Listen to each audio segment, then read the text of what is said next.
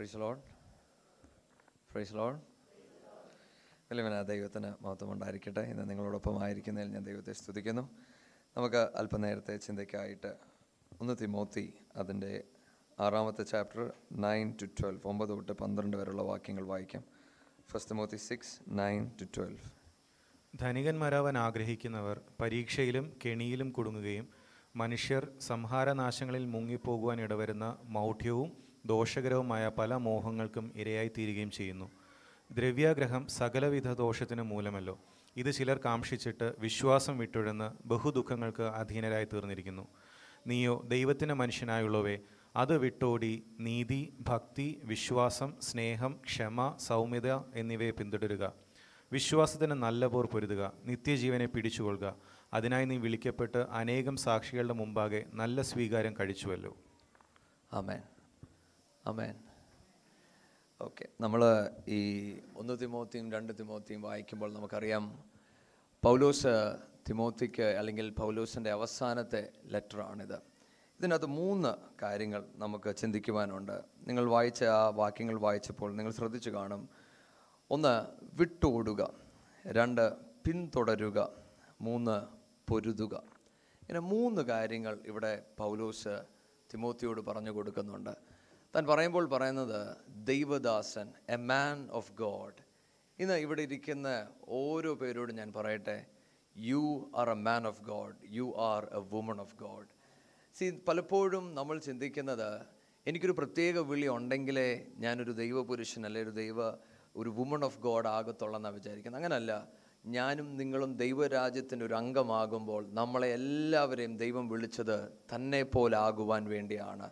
മറ്റൊരർത്ഥത്തിൽ ഈ വചനം എന്നോടും നിങ്ങൾക്കും ഉള്ളതാണ്. പലപ്പോഴും നമ്മൾ ദൈവവചനം പഠിക്കുമ്പോൾ പുസ്തകങ്ങൾ പഠിപ്പിക്കുമ്പോൾ പാസ്റ്റർ എപ്പിസിൽസ് എന്നൊക്കെ പറയുമ്പോൾ പെട്ടെന്ന് നമ്മുടെ അകത്തൊരു ചിന്തയുണ്ടാകും. അയ്യോ ഇത് പാസ്റ്റർമാർക്ക് മാത്രമുള്ള ഒരു വാക്കാണ്. ഇന്ന് തുടക്കത്തിൽ ഞാൻ നിങ്ങളോട് പറയട്ടെ ഇത് പാസ്റ്റേഴ്സിന് വേണ്ടി മാത്രമുള്ളതല്ല ദൈവരാജ്യത്തിൽ വിളിക്കപ്പെട്ട എല്ലാവർക്കും ഉള്ള വാക്കുകളാണ്. ഇന്ന് നമ്മൾ ഈ വചനം ധ്യാനിക്കുമ്പോൾ നമ്മുടെ ഹൃദയത്തോട് നമ്മൾ പറയണം ദൈവമേ I want to be like you എനിക്ക് അങ്ങേ പോലെ ആകുവാൻ തന്നിരിക്കുന്ന ഈ വിളിക്കായി സ്തോത്രം. നമ്മൾ ഈ വചനം ഒരുമിച്ച് ധ്യാനിക്കുമ്പോൾ നമ്മൾ നേരത്തെ കേട്ട പോലെ ഒരു സൗണ്ട് ഡോക്ടറിൻ നമുക്ക് ആവശ്യമുള്ള ആഹാരം നമുക്ക് ആവശ്യമാണ്. അപ്പം ഇത് തിരിച്ചറിയണമെങ്കിൽ ഞാൻ ക്രിസ്തുവിൽ വളരേണ്ടത് ആവശ്യമാണെന്നൊരു തിരിച്ചറിവ് നമ്മുടെ അകത്തുണ്ടായിരിക്കണം. അങ്ങനെങ്കിൽ മാത്രമേ നമ്മൾ ഈ ദൈവവചനം കേൾക്കുമ്പോൾ നമ്മൾ ദൈവവചനത്തിന്റെ മുന്നിൽ ഇരിക്കുമ്പോൾ നമ്മൾ ദൈവസന്നിധിയിൽ പ്രാർത്ഥിക്കത്തുള്ളൂ പിതാവേ അങ്ങ് എന്നോട് സംസാരിക്കണം. ഹലലൂയ എന്നോട് ഇടപെടണം. എനിക്ക് അങ്ങേ പോലെ ആകുവാൻ. ഹലലൂയ എത്ര പേർ പ്രാർത്ഥിക്കുന്നു ദൈവമേ എനിക്ക് അങ്ങേ പോലെ ആകുവാൻ. അതിനെന്റെ ചെവികൾ എന്റെ ഹൃദയത്തെ ഒന്ന് തുറന്നു തരണമേ എന്ന് നമുക്ക് പ്രാർത്ഥിക്കാം. നമ്മൾ ഈ ഒമ്പതാം വാക്യം വായിച്ചപ്പോൾ തുടങ്ങുന്നത് ഇങ്ങനെയാണ്. ധനികന്മാരാകുവാൻ ആഗ്രഹിക്കുന്നവർ. അത് ആദ്യം പറഞ്ഞു തുടങ്ങുന്നത്. ധനികന്മാരാകുവാൻ ആഗ്രഹിക്കുന്നവർ. ഇന്ന് ഞാൻ നിങ്ങളോട് ചോദിക്കുകയാണ് അല്ലെങ്കിൽ ഞാൻ കുറച്ചുകൂടെ പാസ്റ്റങ്ങൾ നേരത്തെ പറഞ്ഞ പോലെ ഒന്ന് നിങ്ങളൊന്ന് ഉണർത്തുകയാണെങ്കിൽ ഇന്ന് ദൈവം ഇവിടെ ഇറങ്ങി വന്നിട്ടുണ്ട്. നിങ്ങളെ ധനികന്മാരാക്കുവാൻ ഇവിടെ ഉണ്ടെന്ന് പറഞ്ഞാൽ എനിക്കറിയാം നിങ്ങളെല്ലാവരും എഴുന്നേറ്റ് നിന്ന് ദൈവത്തെ സ്തോത്രം ചെയ്യുമെന്ന് എനിക്കറിയാം. പക്ഷേ ദൈവവചനം പറയുന്നത് ധനികന്മാർ ആകുവാൻ ആഗ്രഹിക്കരുത് എന്നതാണ് പറയുന്നത്. അല്ലേ? ശരിയല്ലേ? ഏ അപ്പം അവിടെ എഴുതിയിരിക്കുന്നത് ധനികന്മാരാകുവാൻ ആഗ്രഹിക്കുന്നവർ പരീക്ഷയിലും കെണിയിലും കുടുങ്ങുകയും മനുഷ്യർ സംഹാരനാശങ്ങളിൽ മുങ്ങിപ്പോകുവാൻ ഇടവരുന്ന മൗഢ്യവും ദോഷകരവുമായ പല മോഹങ്ങൾക്കും ഇരയായി തീരുകയും ചെയ്യുന്നു. അപ്പം ഒന്നാമത്തെ കാര്യം ഞാനും നിങ്ങളും ദൈവത്തെ പോലെ ദൈവത്തിന്റെ ഹൃദയം അറിയുന്നൊരു മനുഷ്യനാകണമെങ്കിൽ നമ്മൾ ഈ ധന ഒരു ധനികനാകണമെന്നുള്ള ആഗ്രഹത്തിൽ നിന്ന് നമ്മൾ വിട്ടോടി മാറണം. ഇന്ന് പലപ്പോഴും ഇന്ന് നമ്മൾ ജീവിക്കുന്ന ഈ കാലഘട്ടത്തിൽ എല്ലാവർക്കും ആഗ്രഹം ഈ ഭൂമിയിൽ എനിക്ക് എന്തെങ്കിലും ആകണം എന്നുള്ളതാണ്. എനിക്കൊരു ധനികനാകണമെന്നതാണ് എല്ലാവരും പ്രാർത്ഥിക്കുന്നത്. ഒരുപക്ഷെ അത് എടുത്തു പ്രാർത്ഥിച്ചില്ലെങ്കിലും ഒരു പക്ഷേ നമ്മുടെ സംസാരത്തിന്റെ അകത്ത് മറ്റുള്ളവരോട് ഇടപെടുമ്പോൾ ഒരു ദൈവദാസനും ഒരു ധനികനുമായ ഒരു മനുഷ്യനും മുന്നേ നിന്നാൽ ധനികനായ മനുഷ്യനെ നമ്മൾ നോക്കി പറയും ദൈവം ദൈവം പുള്ളി അനുഗ്രഹിച്ചിരിക്കുവാണ്. പുള്ളിക്ക് അവിടെ ഇവിടെ എല്ലാം ബിസിനസ്സുണ്ട്. പുള്ളിക്ക് അങ്ങനെ വലിയ ജോലിയാണെന്നൊക്കെ പറയും. കാരണം നമ്മുടെ ഹൃദയം കവിയുന്നത് പലപ്പോഴും അവിടെയാണ്. നമ്മൾ കുഞ്ഞുങ്ങളോട് സംസാരിക്കുമ്പോഴും അവരും കൂടുതൽ കേൾക്കുന്നത് ഈ വക കാര്യങ്ങളാണ്. അതുകൊണ്ട് തന്നെ ഇന്ന് വരുന്ന കുഞ്ഞുങ്ങളുടെ എല്ലാവരുടെയും ഹൃദയത്തിലെ ഏറ്റവും വലിയ ആഗ്രഹം എനിക്ക് എങ്ങനെങ്കിലും ഒരു നല്ല ജോലി കിട്ടണം. ഓരോ പേരോടും ചോദിച്ചാൽ അവർ പറയും അച്ഛാ എനിക്ക് നല്ലൊരു ജോലി ഇൻഫോസിസിലോ ഏ യു എസ് ടിയിലോ എന്തെങ്കിലും കിട്ടിയാൽ മതി. എടാ എന്തിനാണ് നിനക്ക് ജോലി? നല്ല ശമ്പളം കിട്ടണം. എന്താ ജോലി ചെയ്യുന്നതെന്ന് പോലും വിഷയമുള്ള കാര്യമല്ല. എനിക്ക് നല്ല ശമ്പളം കിട്ടണം. എനിക്ക് പുറത്തു പോകണം. വലിയ വീട് മേടിക്കണം കാർ മേടിക്കണം. ഇതൊന്നും തെറ്റല്ല. നിങ്ങൾക്ക് ആഗ്രഹിക്കാം ദാറ്റ്സ് ഫൈൻ പക്ഷേ ദൈവമക്കളെ ആത്മീയരായിരിക്കുന്ന ഞാനും നിങ്ങളും തിരിച്ചറിയേണ്ടത് നമ്മൾ ഈ ലോകത്തുള്ള ജഡീകന്മാരെ പോലെയല്ല ജീവിക്കേണ്ടത്. എന്നെയും നിങ്ങളെയും ദൈവം വിളിച്ച് വേർതിരിച്ച് ദൈവം എന്നെയും നിങ്ങൾക്കും ഒരു പദ്ധതി ഇട്ടിട്ടുണ്ട്. ഹലലൂയ നമ്മൾ നമ്മുടെ കുഞ്ഞുങ്ങളോട് എപ്പോഴും പറഞ്ഞു കൊടുക്കേണ്ടത് എടാ ദൈവത്തിന് നിന്നെക്കുറിച്ച് ഒരു പദ്ധതിയുണ്ട്. ദൈവത്തിന് എന്നെക്കുറിച്ചൊരു പദ്ധതിയുണ്ട്.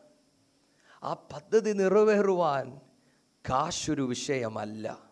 ഹലലൂയ സി പലപ്പോഴും നമ്മൾ അറിഞ്ഞോ അറിയാതോ പറഞ്ഞു കൊടുക്കുമ്പോൾ നമ്മൾ കുഞ്ഞുങ്ങളോട് പറയുന്നത് നീ നന്നായി പഠിച്ചാൽ നല്ല ജോലി കിട്ടും.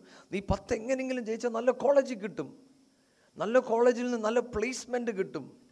ഇതിൽ നിന്നൊക്കെ കുഞ്ഞുങ്ങൾ മനസ്സിലാക്കുന്നത് ഒരു നല്ല ജോലി കിട്ടിയാൽ പരിപാടിയെല്ലാം ശരിയായി. പിന്നെ പള്ളി പോയില്ലേലും കുഴപ്പമില്ല ദൈവത്തെ അറിഞ്ഞില്ലേലും കുഴപ്പമില്ല നല്ല ജോലി കിട്ടി. അതാണ് എൻ പോയിന്റ് കാരണം നമ്മൾ സഭയ്ക്കകത്ത് വരുമ്പോഴും പലപ്പോഴും നമ്മൾ കേൾക്കുന്നത് ദൈവം നിങ്ങളെ അനുഗ്രഹിക്കാൻ പോകുകയാണ് ദൈവം നിങ്ങൾക്ക് പുതിയ വഴികൾ തുറക്കുന്നു. പക്ഷെ ഞാൻ നിങ്ങളോട് പറയട്ടെ ദൈവം നമ്മളെ എത്രയൊക്കെ അനുഗ്രഹിച്ചാലും ആ അനുഗ്രഹങ്ങൾ നമ്മളെ ദൈവസന്നിധിയിലോട്ടല്ല അടുപ്പിക്കുന്നതെങ്കിൽ ഈ അനുഗ്രഹങ്ങളെല്ലാം ശാപത്തിനു തുല്യമാണ്. നമ്മൾ ദൈവത്തിന്റെ വഴിയിൽ നിന്ന് മാറിപ്പോകുന്നതാണ് ഈ അനുഗ്രഹങ്ങൾ നമ്മളെ കാണിക്കുന്നതെങ്കിൽ നമ്മൾ ഈ അനുഗ്രഹങ്ങൾ നേടിയെടുത്തത് നഷ്ടമായി പോയെന്നുള്ളതാണ് ഹലലൂയ അതുകൊണ്ടാണ് ദൈവവചനത്തിന്റെ അകത്ത് പറയുന്നത് ഇത് പരീക്ഷയും കെണിയിലും കൊണ്ട് നമ്മളെ കുടുക്കും.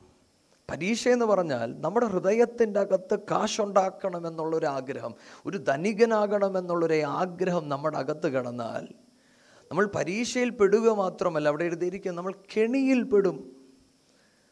ഒരു ഉദാഹരണം പറഞ്ഞാൽ നമുക്ക് എല്ലാവർക്കും അറിയാം നമ്മുടെ വീട്ടിൽ എലിശല്യമുള്ളവർ ഒരു കെണി വെക്കും അല്ലേ? അപ്പോൾ നമ്മളെന്തോ ചെയ്യുന്നത് എലിക്കിഷ്ടമുള്ള ഒരു ആഹാരം അതിന്റെ അകത്ത് വെച്ചേക്കും. എലി ഇങ്ങ് അകത്ത് കയറുമ്പോൾ വീഴും. എന്നതുപോലെ പിശാജ് ഇങ്ങനെയുള്ള ഒരു ആറ്റിറ്റ്യൂഡ് നമുക്കുണ്ടെങ്കിൽ നമുക്ക് വേണ്ടി ഒരു കെണി ഒരുക്കി വെച്ചിട്ടുണ്ട്. ഇന്ന് എന്നെ കേൾക്കുന്ന ഓരോ പേരോടും ഞാൻ പറയട്ടെ സമ്പത്തുണ്ടാകുന്നത് നമുക്കൊരു കെണിയാണ്. സി സമ്പത്തുണ്ടാക്കണമെന്നൊരു ആഗ്രഹം നമ്മുടെ അകത്ത് വരുന്നുണ്ടെങ്കിൽ അതൊരു കെണിയാണ്. ഞാൻ ഓർക്കുന്നുണ്ട് ഒരിക്കൽ ദൈവസന്നിധിയിൽ ഞാൻ ഇരിക്കുന്ന സമയത്ത് ഞാൻ ഈ ഉദാഹരണങ്ങളൊക്കെ പറയുന്നത് നിങ്ങൾക്ക് ചിന്തിക്കുവാൻ വേണ്ടിയാണ്. പരിശുദ്ധാത്മാവ് എന്നോട് ചോദിച്ചു ഞാനിങ്ങനെ ദൈവത്തോട് പറയായിരുന്നു പച്ച കുറച്ച് കാശൊക്കെ ആവശ്യമുണ്ട് എന്ന് ഞാനിങ്ങനെ പറഞ്ഞുകൊണ്ടിരിക്കുമ്പം പക്ഷെ എന്റെ അടുത്ത് പറഞ്ഞടാ ഒരു ലോട്ടറി അടിക്കുവാണെങ്കിൽ നിനക്ക് ഇഷ്ടപ്പെടുമോ? അപ്പം ഞാൻ ഓർത്ത് ചേടാ നല്ല പരിപാടിയാണല്ലോ നമുക്ക് പ്രാർത്ഥിക്കാം ദൈവം ഒരു ലോട്ടറി തന്ന. അപ്പം ദൈവം എന്നോട് പറഞ്ഞു നീ ചിന്തിക്കുക നിനക്ക് എത്ര രൂപ വേണം? അപ്പം ഞാൻ പെട്ടെന്ന് ഇങ്ങനെ ഒന്ന് കാൽക്കുലേറ്റ് ചെയ്ത് ഞാനൊരു എമൗണ്ട് എന്റെ മനസ്സിൽ ചിന്തിച്ച് ഞാൻ പറഞ്ഞു അപ്പോൾ ഇത്രയും കിട്ടിയാൽ കൊള്ളാം. അപ്പം കുറച്ച് കഴിഞ്ഞപ്പം ഞാൻ പിന്നെയും ചിന്തിച്ചു. അപ്പം ഞാൻ ഇപ്പം ചിന്തിച്ച അമൗണ്ടിൽ നിന്ന് കുറച്ചുകൂടെ മേളിലോട്ട് കയറി. അപ്പം ഞാൻ പറഞ്ഞപ്പോൾ പക്ഷേ ഇത്രയും കൂടെ കിട്ടിയാൽ കൊള്ളാം. കുറച്ചുകൂടെ കഴിഞ്ഞപ്പോൾ ഞാൻ പിന്നെയും ചിന്തിച്ചു അല്ല ഇത് പോരാ കുറച്ചുകൂടെ വേണം. അപ്പം ഞാനിങ്ങനെ ചിന്തിച്ച് ചിന്തിച്ച് വന്നപ്പം എനിക്ക് മനസ്സിലായി ഈ ചിന്തിക്കുന്നത് പോരാതെ വരുവാണ്. അപ്പോൾ പരിശുദ്ധാത്മാവ് എന്നോട് ചോദിച്ചടാ കുഞ്ഞേ നീ ചിന്തിച്ച് നോക്കിക്കേ നീ എത്ര ചിന്തിച്ചിട്ടും ഒരു കണക്കിലെത്താൻ പറ്റുന്നില്ല. കേട്ടോ എത്ര കിട്ടുന്നോ അത്രയും നല്ലതെന്നുള്ളതാണ്. ഇതാണ് കാശിന്റെ പ്രത്യേകത. സി നമ്മുടെ കയ്യിൽ ഇത് എത്ര വന്നു കയറിയാലും ഇത് കൊണ്ടുപോകാനായിട്ടൊരു ലോകത്തിന്റെ ഒരു സിസ്റ്റം നമ്മുടെ ഫ്രണ്ടിൽ കിടപ്പുണ്ട്. മനസ്സിലാവുന്നുണ്ടോ? ഇതിനെ നമുക്ക് നിയന്ത്രിക്കുവാൻ കഴിഞ്ഞില്ല എങ്കിൽ നമ്മൾ ഇതിന് അടിമപ്പെട്ടു പോയാൽ പിന്നെ ഇത് നമ്മളെയും കൊണ്ടാണ് പോകുന്നത്. സി അതുകൊണ്ടാണ് പറയുന്നത് ധനികനാകണമെന്നുള്ളൊരു ചിന്ത അകത്ത് കയറിപ്പോയാൽ നിങ്ങൾ പരീക്ഷയിലും കെണിയിലും പെട്ടുപോകും. അത് വലിയ ആപത്തിലോട്ട് നിങ്ങളെ കൊണ്ടെത്തിക്കും. ഹലലൂയ സി ഇത് തിരിച്ചറിയുന്നവരായിരിക്കണം നമ്മൾ ഓരോ വിശ്വാസികളും. നമ്മുടെ ക്രിസ്തീയ ജീവിതത്തിന്റെ അകത്ത് നമ്മൾ നിശ്ചയമായും പ്രാർത്ഥിച്ചിരിക്കേണ്ട ഒരു കാര്യമാണ്. ദൈവമേ സമ്പത്തുണ്ടാക്കുക എന്നുള്ളത് ധനികനാകുക എന്നുള്ള ചിന്തയിൽ നിന്ന് എന്നെ നീ മാറ്റണമേ. നമ്മുടെ കുഞ്ഞുങ്ങളോട് നമ്മൾ ഇടപെടുമ്പോഴും നമ്മൾ ഇത് അവരോട് സംസാരിക്കണം. സി നമ്മുടെ കൂട്ടത്തിൽ നമ്മൾ നമ്മൾ വീട്ടിലായിരിക്കുമ്പോൾ നമ്മുടെ ഡൈനിങ് ടേബിൾ നമ്മൾ സംസാരിക്കുമ്പോൾ നമ്മൾ ഏറ്റവും കൂടുതൽ കാര്യം എന്താണ് സംസാരിക്കുന്നത്? നമ്മൾ കാശിനെക്കുറിച്ചാണോ സംസാരിക്കുന്നത്? അതോ ദൈവത്തിന്റെ വിശ്വസ്തതയെക്കുറിച്ചാണോ സംസാരിക്കുന്നത്? നമ്മൾ സഭയിൽ വരുമ്പോൾ നമ്മൾ ദൈവത്തിന്റെ വിശ്വസ്തത കേട്ട് സ്തോത്രം പറയും. പക്ഷെ നമ്മുടെ വീട്ടിൽ നമ്മൾ ദൈവത്തിന്റെ വിശ്വസ്തതയാണോ കൂടുതൽ പറയുന്നത്?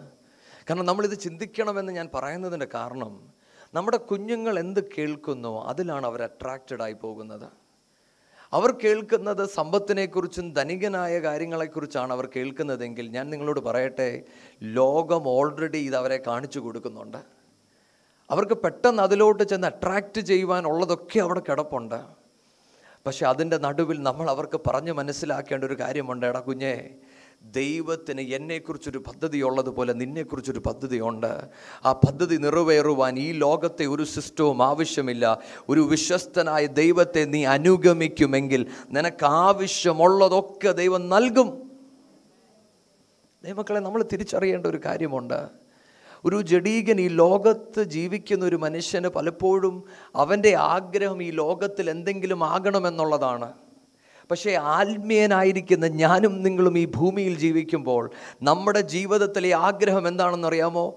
പിതാവിന്റെ ഹൃദയം അറിഞ്ഞ് അത് പൂർത്തീകരിക്കുന്നതാണ് നമ്മുടെ ആഗ്രഹം. ഹലലൂയ ആ ആഗ്രഹങ്ങൾ നിറവേറുവാൻ ആവശ്യമുള്ളത് മതി എനിക്ക്. ഇങ്ങനൊരു കാഴ്ചപ്പാട് നമുക്കുണ്ടാകണം. എന്റെ പിതാവിന്റെ ഹൃദയത്തെ ഫുൾഫിൽ ചെയ്യുന്നതിനപ്പുറത്ത് എനിക്ക് മറ്റൊരു ആഗ്രഹം ഉണ്ടാകരുത്. ഈ അങ്ങനെ ഒരു ആഗ്രഹം എന്നിൽ വെളിപ്പെട്ട് കഴിഞ്ഞാൽ പിന്നെ എനിക്ക് ഈ ലോകത്തൊന്നും ആകണ്ട. ഈ ലോകം എന്റെ മുന്നിൽ എന്ത് തന്നാലും അതെനിക്ക് ആവശ്യമുള്ളതല്ല. നിങ്ങളൊന്ന് ആലോചിച്ച് നോക്കിക്കേ. നമ്മളൊരു ഹോട്ടലിൽ പോകുന്നു.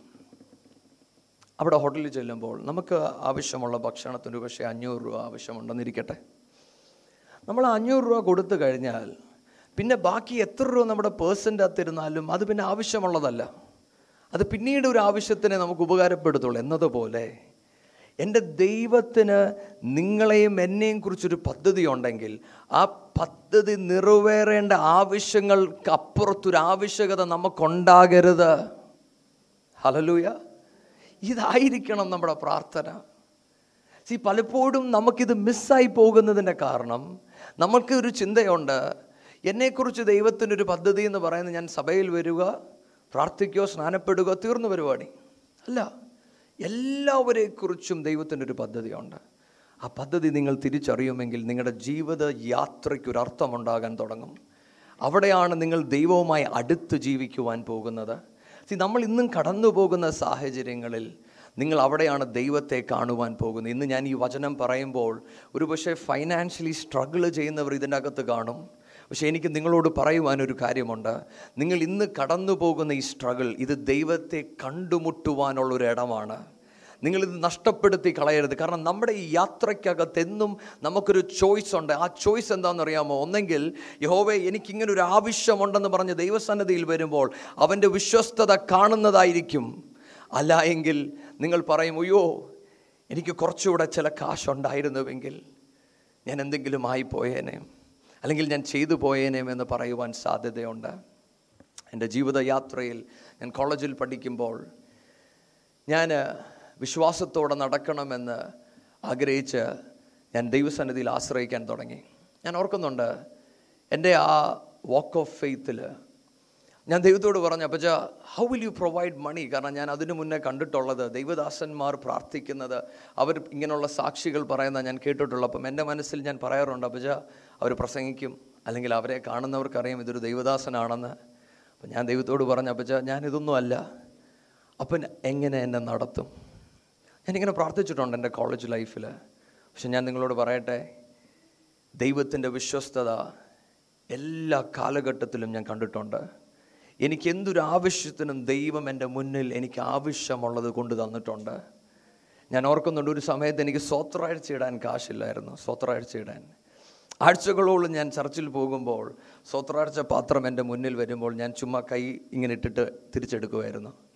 ഒന്ന് രണ്ട് പ്രാവശ്യം ഞാനത് ചെയ്തപ്പോൾ പരിശുദ്ധാത്മാവ് എന്നോട് ചോദിച്ചടാ നീ എന്തിനാ അങ്ങനെ ചെയ്യുന്നേ? കാരണം നാണക്കേടാണ്. ആൾക്കാർ നോക്കുമ്പം ഇടുന്നില്ലല്ലോ എന്ന് വിചാരിക്കുമല്ലോ എന്ന് വിചാരിച്ച ഞാൻ അങ്ങനെ ചെയ്തേ. പക്ഷേ ഞാൻ പറഞ്ഞു ഡോണ്ട് ഡു ദാറ്റ് പിന്നെ തൊട്ട് എന്റെ കയ്യിൽ കാശില്ലാത്തപ്പോൾ ഞാൻ വെറുതെ നിൽക്കുമായിരുന്നു. ഒരു സമയമായപ്പോൾ എന്റെ ഹൃദയം കവിഞ്ഞൊഴുകി ഞാൻ ദൈവത്തോട് പ്രാർത്ഥിച്ചു. പക്ഷേ ഐ നീഡ് മണി സി എനിക്ക് വീട്ടിൽ ചോദിച്ചാൽ കിട്ടും. പക്ഷെ ഞാൻ എന്റെ പപ്പയും മമ്മിയോടും പറഞ്ഞില്ല ഞാൻ വിശ്വാസത്തിൽ ജീവിക്കാൻ പോവാന്ന്. അപ്പോൾ അതെന്റെ ഒരു ഈഗോയും കൂടെ ആയിപ്പോയി. ഇനോ ഞാൻ ദൈവസന്നിധിയിൽ പ്രാർത്ഥിച്ചു. ഞാൻ ഓർക്കുന്നുണ്ട് ഒരിക്കൽ ഞാൻ നടന്നു പോകുമ്പം ഒരു പത്ത് രൂപ എന്റെ ചെരുപ്പി വന്ന് തട്ടി. ഞാൻ നോക്കിയപ്പോൾ താഴെ നോക്കിയപ്പോൾ ഒരു പത്ത് രൂപ. ഞാനത് എടുത്തു. ഞാൻ അപ്പച്ചൻ ചോദിച്ചു അപ്പച്ചൻ പത്ത് രൂപ? അപ്പച്ചൻ പറഞ്ഞു ഇത് നിനക്ക് സ്വത്രാഴ്ചയ്ക്കുള്ളത്. ഞാൻ നിങ്ങളോട് പറയുന്നതിന്റെ കാരണം my God is faithful hallelujah നിങ്ങൾ ഇന്ന് കടന്നു പോകുന്ന എന്ത് ഫിനാൻഷ്യൽ സ്ട്രഗിൾ ആകട്ടെ അവിടെ നിങ്ങൾ ദൈവത്തെ കാണുവാൻ വേണ്ടി ദൈവം വെച്ചിരിക്കുന്നതാണ്. ഹലോ നിങ്ങളുടെ ദൈവം വിശ്വസ്തനായ ദൈവമാണ്. നിങ്ങൾ ദൈവത്തിൽ ആശ്രയിക്കുമെങ്കിൽ ദൈവത്തിന്റെ വിശ്വസ്തത നിങ്ങൾ കാണും. അതുകൊണ്ട് ആ ദൈവത്തിന്റെ വചനം ഇങ്ങനെ പറയാം നിങ്ങൾ യഹോവയിൽ ആശ്രയിക്കുമെങ്കിൽ നിങ്ങൾ അവനെ രുചിച്ചറിയുമെങ്കിൽ നിങ്ങൾ അവനെ ആശ്രയിക്കാൻ O taste and see that the Lord is good നിങ്ങളുടെ ഓരോ സാഹചര്യങ്ങൾ ദൈവത്തെ രുചിക്കുവാനുള്ളതാണ് ദൈവത്തെ കാണുവാനുള്ളതാണ്. ദൈവ ദൈവമക്കളെ നിങ്ങൾ പുറപുറുക്കരുത്. അവിടെ നിന്നുകൊണ്ട് നിങ്ങൾ ദൈവത്തെ ആശ്രയിക്കുമെങ്കിൽ മുന്നോട്ടുള്ള ഓരോ വഴിയിലും നിങ്ങളെ ദൈവത്തിൽ ആശ്രയിക്കാൻ ഇത് കാരണമായി മാറും. ഹലലൂയ ഇന്ന് ഞാൻ പൂർണമായും വിശ്വസിക്കുന്നു. ഇന്ന് ആരെങ്കിലും ഒരു സ്ട്രഗിളിൽ കൂടെ ഇവിടെ കടന്നു പോകുന്നുവെങ്കിൽ ദൈവത്തെ ആശ്രയിക്കുവാൻ ഈ വഴികൾ നിങ്ങളെ സഹായിക്കുമാറാകട്ടെ. അടുത്തത് പത്താമത്തെ വാക്യം. ദ്രവ്യാഗ്രഹം സകലവിധ ദോഷത്തിന് മൂലമല്ലോ. ഇത് ചിലർ കാംഷിച്ചിട്ട് വിശ്വാസം വിട്ടകന്ന് ബഹുദുഃഖങ്ങൾക്ക് അധീനരായിത്തീരുന്നു. ഇംഗ്ലീഷിനകത്ത് പറയുന്നത് ദ ലവ് ഓഫ് മണി കാശിനോടുള്ള സ്നേഹം. കാശിനോടുള്ള സ്നേഹം നിമിത്തം അനേകർ വിശ്വാസത്തിൽ നിന്നും മാറിപ്പോയി. നിയമക്കളെ നിങ്ങൾ ഈ വാക്യം കുറിച്ചിടണം. സി പലപ്പോഴും നമ്മൾ ചിന്തിക്കുന്നത് കാശിനെക്കുറിച്ചുള്ള ആഗ്രഹം അകത്ത് കിടക്കുന്നത് കുഴപ്പമുണ്ടാക്കത്തില്ലെന്നാണ്. പക്ഷെ ദൈവവചനം പറയുന്നു ഇത് നിങ്ങളെ വിശ്വാസത്തിന്റെ വഴിയിൽ നിന്ന് തന്നെ മാറ്റിക്കളയും. സി അതുകൊണ്ടാണ് നമുക്ക് ഇങ്ങനെയുള്ള സാഹചര്യങ്ങൾ ദൈവം അനുവദിക്കുമ്പോൾ നമ്മൾ ദൈവത്തിൽ ആശ്രയിക്കുവാൻ പഠിക്കണം. ഇങ്ങനെയുള്ള സാഹചര്യങ്ങൾ ദൈവം നമുക്ക് തരുന്നത് ആശ്രയിക്കുവാൻ വേണ്ടിയാണ്. ഇന്ന് ഈ വചനം കേൾക്കുമ്പോൾ എനിക്കറിയാം ഇവിടെ ഇരിക്കുന്ന എല്ലാവർക്കും ഒരുപോലെ സാക്ഷി പറയുവാനുണ്ട്. ഒരു കാലത്ത് എന്റെ കയ്യിൽ ഒന്നുമില്ലാത്ത കാലമുണ്ടായിരുന്നു. പക്ഷേ ആ സമയത്ത് ദൈവം എന്നെ വഴി നടത്തിയിട്ടാണ് ഇന്ന് വരെ ഞാൻ എത്തിച്ചേർന്നത്. ഹലലൂയ ആ വിശ്വസ്തത പറയുന്നവരാണ് ഇവിടെ ഇരിക്കുന്ന എല്ലാവരും. പക്ഷെ ഞാൻ നിങ്ങളോട് ചോദിക്കട്ടെ നിങ്ങൾ ദൈവത്തിന്റെ വിശ്വസ്തത തിരിച്ചറിഞ്ഞിട്ടും ഇന്നും ദൈവം നിങ്ങളെ അധികമായി നടത്തുമ്പോഴും നിങ്ങൾക്ക് ദൈവത്തോട് പറയുവാൻ കഴിയുമോ? അന്നത്തെ വിശ്വാസം ഇന്ന് എനിക്കുണ്ട്. പറയാൻ പറ്റുമോ ഖലേബിനെ പോലെ പറയാൻ പറ്റുമോ നിങ്ങൾക്ക്? അന്നത്തെ വിശ്വാസം. അങ്ങനെ ഒരു വിശ്വാസത്തിൽ നിന്ന് നിങ്ങൾ മാറിപ്പോകുന്നുണ്ടോ? അന്ന് എല്ലാ നടപ്പിലും നിങ്ങൾക്ക് ദൈവത്തിൽ ആശ്രയിക്കണം. കാരണം മുന്നോട്ട് എങ്ങനെയാണെന്ന് അറിയത്തില്ല. കുടുംബത്തെ കാര്യം എങ്ങനെ നടക്കുമെന്ന് അറിയത്തില്ല. പക്ഷേ ഇന്ന് അങ്ങനെയല്ല സാഹചര്യങ്ങളൊക്കെ ഒന്ന് മാറി. ദൈവം നമ്മളെ അനുഗ്രഹിച്ചു. പക്ഷെ എന്നെ കേൾക്കുന്ന ഓരോ പേരോടും ഞാൻ ചോദിക്കട്ടെ? ശരിക്കും ഇതൊരു അനുഗ്രഹമാണോ? ആ കാലത്ത് നിങ്ങൾ ദൈവത്തെ രുചിച്ചറിഞ്ഞതുപോലെ ഇന്ന് നിങ്ങൾ രുചിക്കുന്നുണ്ടോ? ഇല്ല എങ്കിൽ ദൈവത്തിന്റെ മുഖത്തോട്ട് നിങ്ങൾ നോക്കി ഉപവസിക്കുകയും പ്രാർത്ഥിക്കുകയും ചെയ്യേണ്ട സമയം അതിക്രമിച്ചു. ദൈവം നിങ്ങൾക്ക് ഈ അനുഗ്രഹങ്ങളൊക്കെ തന്നത് എന്തിനാണെന്നറിയാമോ? ഇന്നലെ ആശ്രയിച്ചതിനേക്കാൾ ഏറെ നിങ്ങൾ ദൈവത്തെ ആശ്രയിക്കുവാൻ വേണ്ടിയായിരുന്നു. പക്ഷേ ഇന്ന് നമ്മൾ ദൈവം ചെയ്ത അനുഗ്രഹത്തെക്കുറിച്ച് പറഞ്ഞ് സ്തോത്രം പറഞ്ഞിരിക്കുന്നതിന് പകരം നിങ്ങൾ എഴുന്നേറ്റ് ദൈവത്തിൽ ആശ്രയിക്കുമെങ്കിൽ നിങ്ങൾ ഇന്നലെ ചെയ്തതിനേക്കാൾ അനേക കാര്യങ്ങൾ ചെയ്യുവാൻ ദൈവം നിങ്ങളെ അഭിഷേകം ചെയ്യും. ഹലലൂയ ഹലലൂയ ദൈവമക്കളെ ഞാൻ ഇന്ന് ഈ വചനം പറയുമ്പോൾ ഞാൻ നിങ്ങളോടൊരു കാര്യം പറയാം. അനേകർ ദൈവത്തിൽ ആശ്രയിക്കാതെ സമ്പത്തിൽ ആശ്രയിച്ചതുകൊണ്ട് മാത്രം വിശ്വാസത്തിന്റെ വഴിയിൽ നിന്ന് അകന്നു പോകുന്നവർ ഒരുപാട് പേരുണ്ട്. സി ദൈവം നിങ്ങളെ വിളിച്ച വിളിയിൽ നിങ്ങൾ കുറച്ച് നിൽക്കണമെങ്കിൽ ദൈവത്തിൽ മാത്രം ആശ്രയിക്കണം. സി ദൈവം നമുക്ക് എന്ത് തരുമ്പോഴും നമ്മൾ ദൈവത്തോട് ചോദിക്കേണ്ടത് ഇതായിരിക്കണം പിതാവേ അങ്ങ് എന്തുവാണ് ഇതിൽ കൂടെ ആഗ്രഹിക്കുന്നത്? എനിക്ക് തന്ന നല്ല ജോലി നല്ല വീട് നല്ല സമ്പത്ത് ഇതെല്ലാം എനിക്ക് തരുമ്പോൾ നമ്മൾ പ്രാർത്ഥിക്കേണ്ടത് ഇതാണ് പിതാവേ അങ്ങ് എന്തുവാണ് ആഗ്രഹിക്കുന്നത് ഇത് വെച്ച്? അല്ലാതെ സി പലപ്പോഴും നമ്മൾ ദൈവത്തിന്റെ അരികിൽ വരുമ്പോൾ നമുക്കൊരു ആഗ്രഹമുണ്ട്. നമ്മൾ അത് വെച്ചാണ് പ്രാർത്ഥിക്കുന്നത്. ദൈവം നീ എന്നെ എന്നെ വിസ്തൃതമായ ഒരു വഴി നടത്തി തരണം. എന്നെ നീ അനുഗ്രഹിക്കണം. എന്തിന്? ഫോർ വാട്ട് ദൈവം എന്നെയും നിങ്ങളെയും അനുഗ്രഹിക്കുന്നതിന്റെ കാരണം അവനെ അധികമായി അറിയുവാൻ വേണ്ടിയാണ്.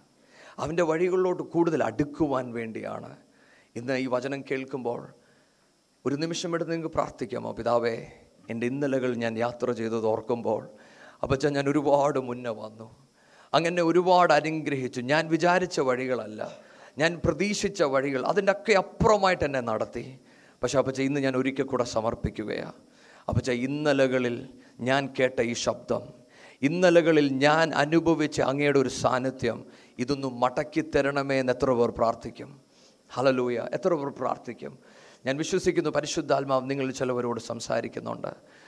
ദയവായി നിങ്ങൾ സമയമെടുത്തേ. ഒരു നിമിഷം ദൈവത്തോട് പറ പിതാവേ എനിക്ക് അങ്ങയോടൊന്ന് അടുത്തു വരണം. അപ്പച്ച ഇന്നലകൾ നടന്നതുപോലല്ല. ഒരു കാലേബിനെ പോലെ ഒരു പുതുവിശ്വാസം എന്റെ മേൽ താ.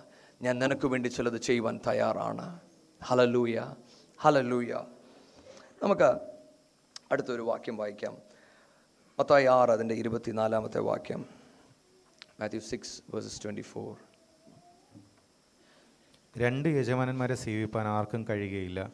അങ്ങനെ ചെയ്താൽ ഒരുത്തനെ പകച്ച് മറ്റവനെ സ്നേഹിക്കും.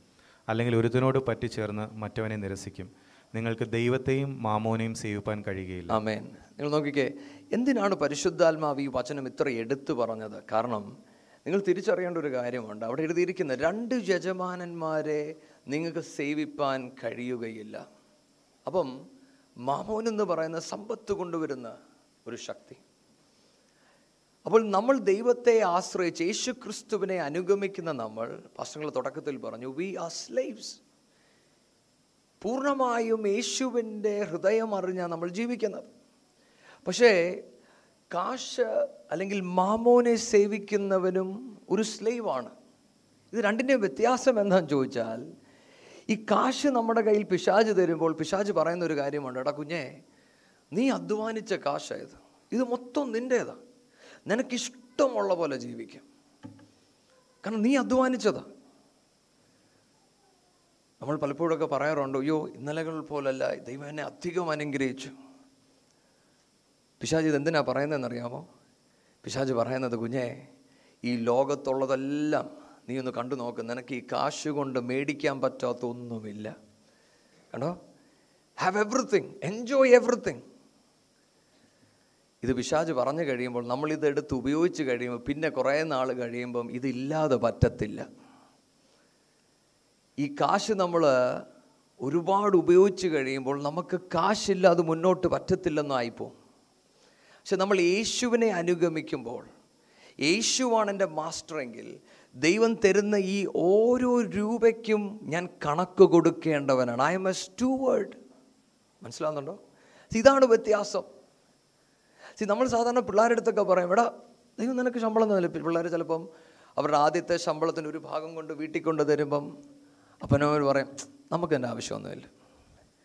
നിന്റെ കൈ വെച്ചോ. നിനക്ക് ഇഷ്ടമുള്ള പോലെ പിന്നെ കുറച്ച് ചർച്ചിലും കൂടെ കൊടുത്തേരെ. ബാക്കി മൊത്തം നിനക്കുള്ളത്. പിള്ളേർ പോയി ഒരു ലക്ഷത്തിന്റെ ഐഫോണൊക്കെ മേടിച്ചുകൊണ്ട് വരും നമ്മൾ വെരി ഗുഡ് വളരെ നന്നായി. ദൈവം നിനക്ക് തന്നു. ആസ്വദിക്കുക. പക്ഷെ ഞാൻ നിങ്ങളോടൊരു കാര്യം പറയട്ടെ? ഇത് പറയുന്നത് കൊള്ളാമെന്ന് നിങ്ങൾക്ക് തോന്നും പക്ഷേ ഞാനും നിങ്ങളും യേശുവിനെ അനുഗമിക്കുന്നതെങ്കിൽ എന്റെ കയ്യിൽ തരുന്ന ഒരു രൂപയ്ക്കും ഞാൻ ദൈവത്തിന് കണക്ക് കൊടുക്കണം. ഇതാണ് ശരിക്കുമുള്ള ശിഷ്യത്വം. You are a steward of Christ അല്ലാതെ കുഞ്ഞെ നിനക്ക് ഇഷ്ടമുള്ള പോലെ നിന്റെ ഇഷ്ടത്തിന് എന്തു വേണേലും ചെയ്തു. അത് ക്രിസ്തുവിന്റെ ആത്മാവിൽ നിന്നല്ല. കാരണം അങ്ങനെ നമ്മൾ ചെയ്യുമ്പോൾ നമ്മൾ ലോകത്തിന് അടിമയാകുവാണ്. പിശാജ് നമ്മളെ കമ്പിളിപ്പിക്കുകയാണ് കാരണം നമ്മുടെ കുഞ്ഞുങ്ങളും നമ്മളും തിരിച്ചറിയുന്ന എന്താണെന്നറിയാമോ? എന്റെ കയ്യിൽ ഒരുപാട് കാശ് വരുമ്പോൾ ഈ ലോകത്തുള്ളതൊക്കെ എനിക്ക് മേടിക്കാം. പക്ഷേ ക്രിസ്തുവിനെ അനുഗമിക്കുന്ന ഞാനും നിങ്ങളും അറിയേണ്ട ഒരു കാര്യമുണ്ട്. ഓരോ രൂപയ്ക്കും ഞാൻ കണക്ക് പറയണം. ഓരോന്നും മേടിക്കുമ്പോൾ നമ്മൾ ദൈവത്തോട് പ്രാർത്ഥിക്കണം പിതാവേ എനിക്കിത് മേടിക്കാമോ? എനിക്ക് മൊബൈൽ ഫോൺ മേടിക്കാമോ? എനിക്ക് ബൈക്ക് മേടിക്കാമോ? എനിക്ക് ഡ്രസ്സ് മേടിക്കാമോ? നിങ്ങൾ ചോദിക്കും ഷടാ എന്റെ കയ്യിലിരിക്കുന്ന കാശ് ഞാൻ അധ്വാനിച്ച കാശ് ഇതിനെല്ലാം ഞാൻ ഇനി ദൈവത്തോട് ചോദിക്കണം? ചോദിക്കണം. ചോദിക്കണം. എന്താ കാര്യം എന്നറിയോ? നമ്മൾ ലോകക്കാരെ പോലല്ല നമുക്കൊരു ലക്ഷ്യമുണ്ട്. ആ ലക്ഷ്യം തെറ്റുന്ന ഒന്നും എനിക്ക് തൊടാൻ കഴിയത്തില്ല. ഞാൻ പറയാൻ നിങ്ങൾ മനസ്സിലാക്കുന്നുണ്ടോ? ആ ലക്ഷ്യം അങ്ങ് നിത്യതയിലെത്തുക എന്നുള്ളൊരു ലക്ഷ്യമാണ് ആ ലക്ഷ്യത്തിൽ നിന്ന് എന്റെ മനസ്സിനെ മാറ്റിയാൽ ഞാൻ തെറ്റിപ്പോകും. അതുകൊണ്ടാണ് ഞാൻ പ്രാർത്ഥിക്കുന്നത്. പരിശുദ്ധാത്മാവ് ഇതെന്നെ പഠിപ്പിക്കുന്ന സമയത്ത് ഞാൻ ഞാനൊരു ബസ്സിൽ ട്രാവൽ ചെയ്യായിരുന്നു. അപ്പം അന്നത്തെ കാലത്ത് ഇപ്പോഴല്ല ഇപ്പോൾ ഇപ്പോൾ പത്ത് രൂപയായല്ലോ അന്ന് അഞ്ച് രൂപയും കണ്ട. അപ്പം ഞാൻ നാലാഞ്ചിറയിൽ നിന്ന് കയറി എന്റെ ചേർച്ചിൽ ചെന്ന് ഇറങ്ങിയപ്പം കണ്ടക്ടറിന്റെ കയ്യിൽ ഒരു അമ്പത് പൈസ എക്സ്ട്രാ നമുക്കറിയാം കണ്ടക്ടർമാർ ഒരു അമ്പതോ ഇരുപത്തഞ്ച് പൈസ ഒരു രൂപയൊക്കെ കയ്യിരിക്കും എനിക്ക് പുള്ളിയോട് ചോദിക്കാനുള്ള ഒരു ബുദ്ധിമുട്ട് കാരണം ഞാൻ ചോദിച്ചില്ല. അപ്പോൾ പരിശുദ്ധാത്മാവിനോട് ചോദിച്ചു എടാ അമ്പത് പൈസ തിരിച്ചു കിട്ടാനുണ്ടല്ലോ മേടിച്ചോ? ഞാൻ പറഞ്ഞപ്പോൾ അമ്പത് പൈസയല്ലേ കുഴപ്പമില്ല. ആ കൂടെ എന്റെ കയ്യിൽ അഞ്ച് രൂപയേ ഉള്ളൂ. പക്ഷേ പരിശുദ്ധാത്മാവിനോട് പറഞ്ഞു ജസ്നെ അടുത്ത കാശ് നിനക്ക് കിട്ടണമെങ്കിൽ ഈ അമ്പത് പൈസ നീ മേടിക്കണം. Because that is my money അത് നിന്റെ കാശല്ല. കാരണം എന്നെ സംബന്ധിച്ചിടത്തോളം എന്റെ കാശാണ്. അമ്പത് പൈസ പോയിക്കോട്ടെ. പക്ഷെ പരിശുദ്ധാത്മാവ് എന്നെ പഠിപ്പിച്ചു നോ ഞാനിത് നിങ്ങളോട് പറയുന്നതിന്റെ കാരണം every single penny is God's നിങ്ങൾ കണക്ക് കൊടുക്കേണ്ടവരാണ്. സി ചെറിയ പാഠങ്ങളാണ് പരിശുദ്ധാത്മാവ് എന്നെ കാശിനെ കുറിച്ച് പഠിപ്പിച്ചത് it it build a foundation in my life കാരണം ആ സമയത്തൊന്നും എനിക്ക് ജോലിയില്ലായിരുന്നു. പക്ഷേ ഇങ്ങനെ പരിശുദ്ധാത്മാ പഠിപ്പിച്ചപ്പോൾ എനിക്ക് ദൈവത്തിൽ ആശ്രയിക്കുവാൻ അതെന്നെ സഹായിച്ചു. അതുകൊണ്ട് തന്നെ എനിക്ക് എന്റെ ആദ്യത്തെ ജോലി കിട്ടി എന്റെ ആദ്യത്തെ ശമ്പളം കിട്ടിയപ്പോൾ പരിശുദ്ധാത്മാവ് എന്നെ എന്നോട് പറഞ്ഞൊരു കാര്യം ഇതായിരുന്നു. ജസ്നെ ഇനിയും തൊട്ട് നിനക്ക് എല്ലാ മാസവും സാലറി വരും. പക്ഷെ നിന്റെ ഹൃദയത്തിൽ നീ കുറിച്ചിടണം നീ കാശിനെ ഭരിക്കണം. The money should not dominate you കാരണം നീ ബാങ്ക് അക്കൗണ്ട് നോക്കിയല്ല നീ മുന്നോട്ട് ജീവിക്കേണ്ട നീ എന്റെ മുഖം നോക്കി ജീവിക്കണം. ഹലലൂയ ഒരു കാലത്തും നീ നിന്റെ കയ്യിൽ വരുന്ന കാശ് വെച്ചല്ല. നീ എന്റെ മുഖം മാത്രമേ അന്വേഷിക്കാവൂ.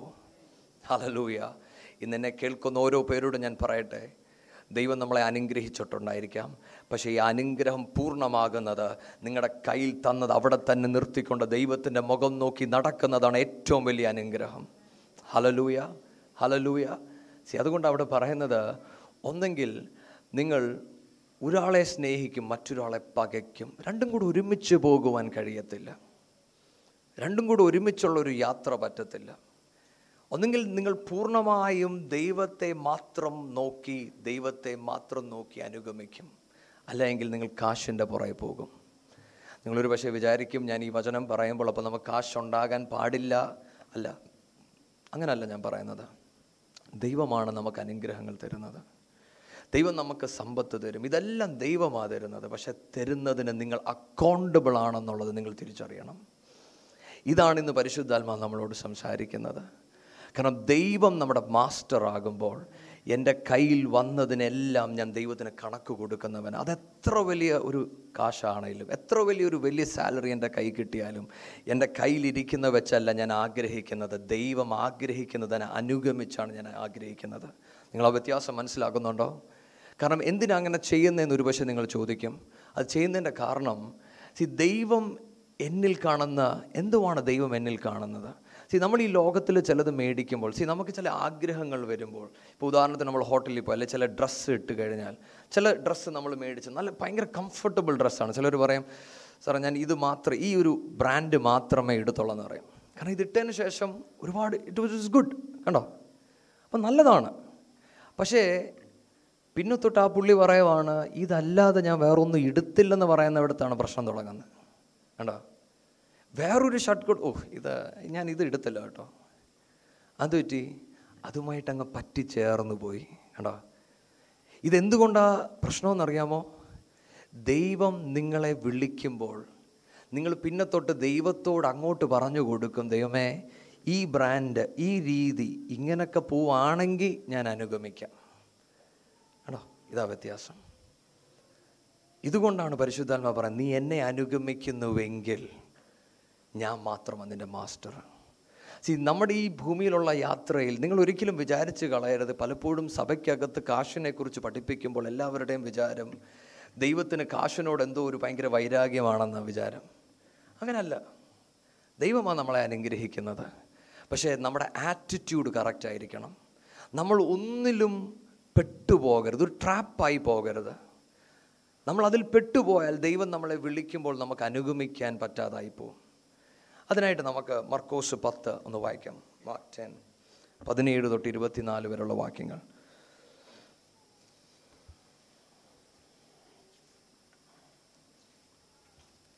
അവൻ പുറപ്പെട്ട് യാത്ര ചെയ്യുമ്പോൾ ഒരുവൻ ഓടി വന്ന് അവന്റെ മുമ്പിൽ മുട്ടുകുത്തി. നല്ല ഗുരു നിത്യജീവനെ അവകാശമാക്കുവാൻ ഞാൻ എന്ത് ചെയ്യണം? എന്ന് അവനോട് ചോദിച്ചു. അതിന് യേശു എന്നെ നല്ലവനെന്ന് പറയുന്നത് എന്ത് ദൈവം ഒരുവൻ അല്ലാതെ നല്ലവൻ ആരുമില്ല. കൊല ചെയ്യരുത് വ്യഭിചാരം ചെയ്യരുത് മോഷ്ടിക്കരുത് കള്ളസാക്ഷ്യം പറയരുത് ചതിക്കരുത്. നിന്റെ അപ്പനെയും അമ്മയും ബഹുമാനിക്കുക എന്നീ കൽപ്പനകളെ നീ അറിയുന്നുവല്ലോ എന്ന് പറഞ്ഞു. അവനവനോട് ഗുരു ഇതൊക്കെയും ഞാൻ ചെറുപ്പം മുതൽ പ്രമാണിച്ചു പോരുന്നു എന്ന് പറഞ്ഞു. യേശു അവനെ നോക്കി അവനെ സ്നേഹിച്ചു. ഒരു കുറവ് നിനക്കുണ്ട്. നീ പോയി നിനക്കുള്ളതെല്ലാം വിറ്റ് ദരിദ്രർക്ക് കൊടുക്കാം. എന്നാൽ നിനക്ക് സ്വർഗത്തിൽ നിക്ഷേപമുണ്ടാകും. പിന്നെ വന്ന് എന്നെ അനുഗമിക്കുക എന്ന് പറഞ്ഞു. അവൻ വളരെ സമ്പത്തുള്ളവനാകൊണ്ട് ഈ വചനത്തിങ്കിൽ വിഷാദിച്ച് ദുഃഖിതനായി പോയി കളഞ്ഞു യേശു ചുറ്റും നോക്കി തന്റെ ശിഷ്യന്മാരോട് സമ്പത്തുള്ളവർ ദൈവരാജ്യത്തിൽ കടക്കുന്നത് എത്ര പ്രയാസം? എന്ന് പറഞ്ഞു. അവന്റെ ഈ വാക്കിനാൽ ശിഷ്യന്മാർ വിസ്മയിച്ചു. എന്നാൽ യേശു പിന്നെയും മക്കളെ സമ്പത്തിൽ ആശ്രയിക്കുന്നവർ ദൈവരാജ്യത്തിൽ കടക്കുന്നത് എത്ര പ്രയാസം? അമേൻ നിങ്ങൾ കേട്ടോ അവിടെ എഴുതിയിരിക്കുന്നത് ഒരാൾ യേശുവിന്റെ അരികിലോട്ട് ഓടി വന്ന് യേശുവിനോട് സംസാരിക്കുകയാണ് അപ്പം യേശുവിനോട് ചോദിക്കുകയാണ് നിത്യരാജ്യം നിത്യജീവൻ പ്രാപിക്കുവാൻ ഞാൻ എന്ത് ചെയ്യണം? അപ്പോൾ യേശു ആ മൊസൈക് കമാൻമെന്റ്സ് മൊത്തം പറഞ്ഞു കൊടുത്തു. അപ്പോൾ അവർ പറഞ്ഞു ഇതെല്ലാം ഞാൻ ചെയ്യുന്നുണ്ട്. സി നമ്മൾ ഈ ദൈവവചനം പഠിക്കുമ്പോൾ പഴയ നിയമത്തിന്റെ അകത്ത് ഉള്ള ഒരു കാര്യമുണ്ട്. നമ്മൾ ദൈവത്തിന്റെ വചനം പ്രമാണിക്കുമെങ്കിൽ ദൈവം നമ്മളെ അനുഗ്രഹിക്കും. യഹൂദന്മാർ പഠിപ്പിച്ചൊരു മെയിൻ കാര്യമാണ് സാമ്പത്തികമായി. യു വിൽ ബി വെൽത്തി എന്നുള്ളതായിരുന്നു മെയിൻ ഫാക്ടർ അപ്പോൾ ഇത് തിരിച്ചറിഞ്ഞ ഈ മനുഷ്യൻ യേശുവിനോട് സംസാരിക്കുവാണ്. പക്ഷെ ഞാൻ വിശ്വസിക്കുന്ന പുള്ളി ഒരിക്കലും വിചാരിച്ച് കാണത്തില്ല യേശു ഉടനെ പറയുവാണ് നിനക്കൊരു കുറവുണ്ട്. പക്ഷെ അവിടെ എഴുതുമ്പോൾ നമ്മൾ വിചാരിച്ച് കളയരുത് നമ്മൾ ചിലവരോട് സംസാരിക്കുമ്പം നമ്മൾ ഇവരുടെ കുറവ് എന്തുണ്ടെന്ന് കണ്ടുപിടിക്കാൻ വേണ്ടി ഇരിക്കുമല്ലായിരുന്നു യേശു. അതുകൊണ്ടാണ് പറയുന്നത് സ്നേഹത്തോട് എന്ന് പറഞ്ഞാൽ അവനെ തിരുത്തുവാൻ വേണ്ടി. ചിലപ്പോൾ നമ്മളൊക്കെ പുള്ളി ഒന്ന് ഇരുത്താൻ വേണ്ടി കുറവ് കണ്ടുപിടിക്കും. അങ്ങനല്ലായിരുന്നു. യേശു സ്നേഹത്തോട്. യേശു എപ്പോഴും നമ്മളോടും കുറവുകൾ കണ്ടെത്തുന്നത് നമ്മളെ ഇരുത്താൻ വേണ്ടിയല്ല നമ്മളെ നടത്താൻ വേണ്ടിയാണ്. ഹലലൂയ ദൈവത്തിന് നമ്മളെ കളിയാക്കാൻ വേണ്ടിയല്ല ദൈവത്തിന് നമ്മളെ കാണുന്ന നാളിൽ പ്രശംസിക്കുവാൻ വേണ്ടിയാണ്. ഹലലൂയ അതുപോലെ ഈ മനുഷ്യനോട് പറഞ്ഞു നിനക്കൊരു കുറവുണ്ട്. എന്താ കുറവെന്നറിയാമോ? നിനക്കുള്ളതൊക്കെ വിറ്റ് എന്നെ അനുഗമിക്കുക. ഇംഗ്ലീഷ് പറയുന്നത് ക്രൂശ് എടുത്ത് അനുഗമിക്കുക. സി യേശുവിനെ അനുഗമിക്കുന്നത് ക്രൂശ് എടുത്ത് അനുഗമിക്കുന്നതാണ് ഇതിന്റെ കറക്റ്റ് വേർഡ് വെറുതെ അനുഗമിക്കുമല്ല ഒരു ക്രൂശ് എടുത്ത് അനുഗമിക്കണം. എന്ന് പറഞ്ഞാൽ ഞാൻ എന്നെ തന്നെ പൂർണമായും ദൈവത്തിൽ സമർപ്പിച്ചിട്ട് എന്റെ ഇഷ്ടത്തിന് ഞാൻ നോ പറയുവാണ്.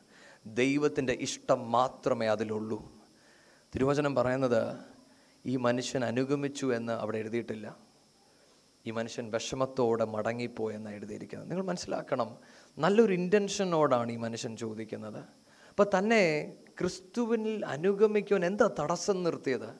ഈ സമ്പത്താണ്. അതുകൊണ്ടാണ് അവിടെ യേശു ചുറ്റും നോക്കി തന്റെ ശിഷ്യന്മാരോട് സമ്പത്തുള്ളവർ ദൈവരാജ്യത്തിൽ കടക്കുന്നത് എത്ര പ്രയാസം എന്ന് പറഞ്ഞു. അവന്റെ ഈ വാക്കിനാൽ ശിഷ്യന്മാർ വിസ്മയിച്ചു പോയി. കാര്യമെന്താ കാരണം അവർ കേട്ടത് മൊത്തം ദൈവത്തിന്റെ അനുഗ്രഹമാണ് ഈ സമ്പത്തെന്നാണ്. അപ്പം യേശു അത് പറഞ്ഞ ഉടനെ അവർക്കത് ഭയങ്കര സർപ്രൈസിങ് ആയിട്ട് തോന്നി. അതുകൊണ്ടാണ് യേശു അടുത്ത പ്രാവശ്യം പറയുമ്പോൾ വാക്കുകളൊന്ന് റീഫ്രൈസ് ചെയ്തു. ആ റീഫ്രൈസ് ചെയ്ത വാക്ക് നിങ്ങൾ ശ്രദ്ധിക്കണം. മക്കളെ സമ്പത്തിൽ ആശ്രയിക്കുന്നവർ ദൈവരാജ്യത്തിൽ കടക്കുന്നത് എത്ര പ്രയാസം. സമ്പത്തിൽ ആശ്രയിക്കുന്നത്. അപ്പോൾ സമ്പത്ത് ദൈവത്തിനൊരു വിഷയമല്ല. നിങ്ങൾ സമ്പത്തിൽ ആശ്രയിക്കുന്നതാണ് ദൈവത്തിന്റെ വിഷയം. മനസ്സിലാവുന്നുണ്ടോ ഞാൻ പറയുന്നത്? മറ്റൊരർത്ഥത്തിൽ ഞാനും നിങ്ങളും പ്രാർത്ഥിക്കേണ്ടത് പിതാവേ അങ്ങന്റെ കയ്യിൽ തരുന്ന ഈ സമ്പത്തുണ്ടല്ലോ അതിൽ ആശ്രയിക്കാൻ എനിക്ക് ഇടവരരുതെന്നായിരിക്കണം നമ്മുടെ പ്രാർത്ഥന. മറ്റൊരർത്ഥത്തിൽ നമ്മൾ ദൈവത്തോട് കുറച്ചുകൂടെ കയറ്റി പ്രാർത്ഥിക്കുവാണെങ്കിൽ നമ്മളൊക്കെ ചിലപ്പോഴും ജോലി ചെയ്യുന്നവർ പറയും ദൈവമേ എനിക്ക് ശമ്പളം ഒന്ന് കൂട്ടിത്തരണമെന്ന് പ്രാർത്ഥിക്കുന്നവരോട് ഞാനൊരു കാര്യം പറയട്ടെ? നിങ്ങൾ പ്രാർത്ഥിക്കേണ്ടത് ഇങ്ങനെ ആയിരിക്കണം പിതാവേ എന്റെ ശമ്പളം എപ്പോഴാണ് കൂടേണ്ടതെന്ന് അറിയാമോ അടുത്ത ഇൻക്രീസിലും ദൈവത്തെ ആശ്രയിക്കാൻ പറ്റുന്നുണ്ടെങ്കിൽ മാത്രം കൂട്ടിത്തരാം. ഞാൻ പറഞ്ഞത് നിങ്ങൾക്ക് മനസ്സിലാവുന്നുണ്ടോ? ഇല്ല. ഒന്നുകൂടെ ഞാൻ പറയാം. നിങ്ങൾക്കൊരു പതിനായിരം രൂപയും കൂടെ കൂട്ടിത്തരുവാൻ നിങ്ങൾ പ്രാർത്ഥിക്കുന്നുണ്ടെങ്കിൽ നിങ്ങൾ ആദ്യം പ്രാർത്ഥിക്കേണ്ടത് പിതാവേ ഈ കാശ് വരുമ്പോഴും അങ്ങയിൽ എനിക്ക് ആശ്രയിക്കാൻ പറ്റണം. ഹലലൂയ മനസ്സിലാവുന്നുണ്ടോ? ഇതായിരിക്കണം നമ്മുടെ പ്രാർത്ഥന. ദൈവം നീ എത്രത്തോളം സമ്പത്ത് എനിക്ക് തരുന്നോ ആ സമ്പത്തിനെ കീഴടക്കി നിർത്തി ജീവിക്കുവാനുള്ള ഒരു ശക്തി എന്നിൽ തന്നിട്ട് മാത്രമേ നീ എന്നെ അനുഗ്രഹിക്കാവൂ. അമേൻ അമേൻ എന്താ കാര്യം? എനിക്ക് ദൈവരാജ്യം നഷ്ടപ്പെടേണ്ട. ഹലോ എനിക്ക് നിന്നിൽ മാത്രം ആശ്രയിക്കണം. ഇതായിരിക്കണം നമ്മുടെ പ്രാർത്ഥന. ഒരു വാക്യം കൂടെ നമുക്ക് വായിക്കാം. Matthew four verses four. Mathai നാല് അതിന്റെ നാലാമത്തെ വാക്യം. അതിനവൻ മനുഷ്യൻ അപ്പം കൊണ്ട് മാത്രമല്ല ദൈവത്തിന്റെ വായിൽ കൂടി വരുന്ന സകല വചനം കൊണ്ടും ജീവിക്കുന്നു എന്ന് എഴുതിയിരിക്കുന്നു എന്ന് ഉത്തരം പറഞ്ഞു. അമേൻ നമുക്കെല്ലാവർക്കും അറിയാവുന്ന ഒരു പോർഷനാണിത് യേശുവിനെ പരീക്ഷിക്കുവാൻ പിശാജ് വന്ന് സംസാരിക്കുമ്പോൾ യേശു തിരിച്ചു പറയുന്ന ഒരു വാക്കാണ് മനുഷ്യൻ അപ്പം കൊണ്ട് മാത്രമല്ല ദൈവത്തിന്റെ വായിൽ നിന്ന് വരുന്ന വചനം കൊണ്ടും ജീവിക്കുന്നു. ദൈവമക്കളെ നമ്മൾ ഈ ലോകത്ത് ജീവിക്കുമ്പോൾ നമുക്ക് കാശ് ആവശ്യമാണ്. നമ്മുടെ എല്ലാ ദിവസത്തെ ജീവിതത്തിനും കാശ് ഒരു ഇമ്പോർട്ടന്റ് ഫാക്ടറാണ് അതൊരിക്കലും നമുക്ക് നോ പറയുവാൻ പറ്റത്തില്ല. പക്ഷേ അതിനെ ജയിക്കുന്ന ഒരൊറ്റ വഴിയേ ഉള്ളൂ. എന്താണെന്നറിയാമോ? ഈ ഒരു തിരിച്ചറിവ്. ഞാൻ ജീവിക്കുന്നത് അപ്പം കൊണ്ട് മാത്രമല്ല ദൈവത്തിന്റെ വായിൽ നിന്ന് വരുന്ന വചനം കൊണ്ടാണെന്നുള്ളൊരു തിരിച്ചറിവിൽ ഞാൻ എന്നും ദൈവസന്നതിയിൽ ജീവിക്കുവാൻ ഞാൻ പഠിക്കണം. എല്ലാ ദിവസവും ഞാൻ ദൈവസന്നദ്ധിയിൽ ഇരിക്കണം ദൈവത്തിന്റെ ശബ്ദം കേൾക്കുവാൻ ഞാൻ സമയം കണ്ടെത്തണം.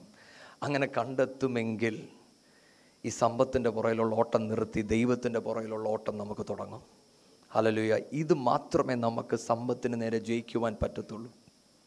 അതിന് ഒരു ഉദാഹരണമായിട്ട് ഞാൻ വിശ്വസിക്കുന്നു പലരും വായിച്ചിട്ടുള്ള ഒരു പുസ്തകമായിരിക്കും ജോർജ് മുള്ളർ എന്ന ദൈവദാസൻ ജോർജ് മുള്ളർ.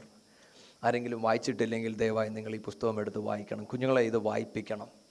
എന്റെ ജീവിതത്തിന്റെ വിശ്വാസത്തിന്റെ ആദ്യ ചുവടുകൾ ഞാൻ എടുത്തത് ഈ മനുഷ്യന്റെ പുസ്തകം വായിച്ചപ്പോഴാണ്. ഈ മനുഷ്യനെ കുറിച്ച് എഴുതിയിരിക്കുന്നത് ദൈവത്തിന്റെ വിശ്വസ്തത മനസ്സിലാക്കാൻ വേണ്ടി ജീവിച്ച ഒരു മനുഷ്യൻ. ഈ മനുഷ്യൻ മരിക്കുന്ന ആ സമയത്ത് ഏതാണ്ട് പതിനായിരം കുഞ്ഞുങ്ങൾ ഓർഫൻസ് ആയ കുഞ്ഞുങ്ങൾ ഈ മനുഷ്യന്റെ കൂടെ ഉണ്ടായിരുന്നു. ടെൻ തൗസൻഡ് ചിൽഡ്രൻസ് ദൈവങ്ങളെ ഈ ബയോഗ്രഫി വായിക്കുമ്പോൾ നമുക്ക് മനസ്സിലാകുന്ന ഒരു കാര്യമുണ്ട്. ഈ മനുഷ്യൻ പറയുന്നത് ദൈവം ഒരിക്കപ്പോലും തന്നോട് അവിശ്വസ്തത കാണിച്ചിട്ടില്ല. പതിനായിരം കുഞ്ഞുങ്ങൾ. ദൈവം തക്ക സമയത്ത് അവർക്ക് ആവശ്യമുള്ളതൊക്കെ പ്രൊവൈഡ് ചെയ്യുമായിരുന്നു. ആ പുസ്തകം നിങ്ങൾ വായിച്ചാൽ വളരെ ഇന്ന് നമ്മൾ കാണുന്ന ഓർഫനേജ് പോലല്ല. ഇപ്പോഴത്തെ ഓർഫനേജിൽ എന്ത് ഭക്ഷണം കിട്ടുന്നോ അത് കിട്ടും. പക്ഷേ പുള്ളിയുടെ ഒരു പുസ്തകത്തിന്റെ അകത്ത് ഞാൻ വായിച്ചത് പുള്ളി ഒരു ടൈം ടേബിൾ എഴുതിയിട്ടിട്ടുണ്ട്. തിങ്കളാഴ്ച എന്ത് ഭക്ഷണം കൊടുക്കും ചൊവ്വാഴ്ച എന്ത് ഭക്ഷണം കൊടുക്കും ബുധനാഴ്ച എന്ത് ഭക്ഷണം കൊടുക്കും എന്ന് പുള്ളി ഒരു ടൈം ടേബിൾ എഴുതിയിട്ടുണ്ട്. ആ ടൈം ടേബിൾ അനുസരിച്ച് ദൈവം അന്നന്ന് അവർക്ക് ഭക്ഷണം കൊടുക്കുമായിരുന്നു. എന്ന് പറഞ്ഞാൽ രാവിലെ മുട്ടയും പാലുമാണെങ്കിൽ മുട്ടയും പാലും വന്നിരിക്കും. അല്ലാതെ ഇന്നത്തെ ഓർഫനേജ് പോലെ കിട്ടിയാ കിട്ടി ഇല്ലെങ്കിൽ കുഴപ്പമില്ല. നോ അങ്ങനല്ല. എന്നെ ഏറെ അത്ഭുതപ്പെടുത്തിയ ഒരു കാര്യമായിരുന്നു. കാരണം പുള്ളിയുടെ ആ ടൈം ടേബിൾ എന്തായിരുന്നോ? അത് അതുപോലെ നടക്കുമായിരുന്നു. ഈ മനുഷ്യനെ ഇന്റർവ്യൂ ചെയ്യുന്ന സമയത്ത് ഒരാൾ ചോദിച്ചു കഴിഞ്ഞ ഇത്രയും വർഷം നിങ്ങൾ ഈ ഓർഫനേജ് നടത്തുന്നു. എപ്പോഴെങ്കിലും സമയം തെറ്റിപ്പോയിട്ടുണ്ടോ? ജോർജ് മുള്ളർ പറയുന്ന ഒരു വാക്കുണ്ട് കഴിഞ്ഞ ഇത്രയും നാളിൽ ഒരിക്കപ്പോലും ദൈവം സമയം തെറ്റി വന്നിട്ടില്ല. എന്ന് പറഞ്ഞാൽ പന്ത്രണ്ട് മണിക്ക് അല്ലെങ്കിൽ ഒരു മണിക്ക് ലഞ്ചെന്ന് പറഞ്ഞാൽ ആ കറക്റ്റ് സമയത്ത് കുഞ്ഞുങ്ങൾ ഭക്ഷണം കഴിച്ചിരിക്കും. ഒരുപക്ഷെ നമ്മുടെ വീട്ടിൽ പോലും സമയം തെറ്റുമായിരിക്കും. പക്ഷേ ദൈവം നടത്തുന്നിടത്ത് സമയം തെറ്റത്തില്ലെന്നാണ് ഞാൻ പറഞ്ഞു വരുന്നത്. ഹലലൂയ നിങ്ങൾ ദൈവത്തിൽ വിശ്വസിക്കുമെങ്കിൽ നിങ്ങൾ ദൈവത്തിന്റെ മഹത്വം കണ്ടു തന്നെ പോകും. പക്ഷേ ഈ മനുഷ്യനെക്കുറിച്ച് എഴുതിയിരിക്കുന്ന ഒരു കാര്യമുണ്ട്. എല്ലാ വർഷവും ഈ മനുഷ്യൻ ഏതാണ്ട് നാല് പ്രാവശ്യം ദൈവവചനം വായിച്ചു തീർക്കുമായിരുന്നു. നാല് പ്രാവശ്യം. എനിക്കറിയാം നമ്മൾ വർഷത്തിന്റെ ഏതാണ്ട് ഒരു നടുവശത്തോട്ട് വന്നെന്ന് എനിക്കറിയാം. നമ്മൾ തുടക്കത്തിലൊക്കെ ഒരു ബൈബിൾ റീഡിംഗ് പ്ലാൻ ഒക്കെ നമ്മൾ നമ്മുടെ കയ്യിൽ വായിച്ചിട്ട് തുടങ്ങി കാണും. ഏതാണ്ട് ഈ സമയമായപ്പോൾ ഏതാണ്ട് ഈ പ്ലാനൊക്കെ ഒന്ന് നിന്ന് കാണുമെന്നും ഞാൻ വിശ്വസിക്കുന്നു. പക്ഷേ ഈ മനുഷ്യന്റെ പുസ്തകം ഞാൻ വായിച്ചപ്പോൾ എന്നെ ചിന്തിപ്പിച്ചൊരു കാര്യമായിരുന്നു. ഈ മനുഷ്യന് ബൈബിൾ റീഡിംഗ് പ്ലാൻ ഒന്നും വേണ്ടി വന്നില്ല. എന്താ കാര്യം എന്നറിയോ എല്ലാ ദിവസവും പുള്ളിക്ക് ദൈവത്തിൽ ആശ്രയിക്കണം. എവ്രി ഡേ അതുകൊണ്ട് തന്നെ ബൈബിൾ വായിച്ചേ പറ്റത്തുള്ളൂ. ദൈവശബ്ദം കേട്ടേ പറ്റത്തുള്ളൂ. അതൊരു നീഡായിരുന്നു. മറ്റൊരർത്ഥത്തിൽ ഇതുകൊണ്ടാണ് മാത്യുവിന്റെ അകത്ത് പറയുന്നത് ആത്മാവിൽ ദരിദ്രനായ മനുഷ്യൻ ഭാഗ്യവാൻ.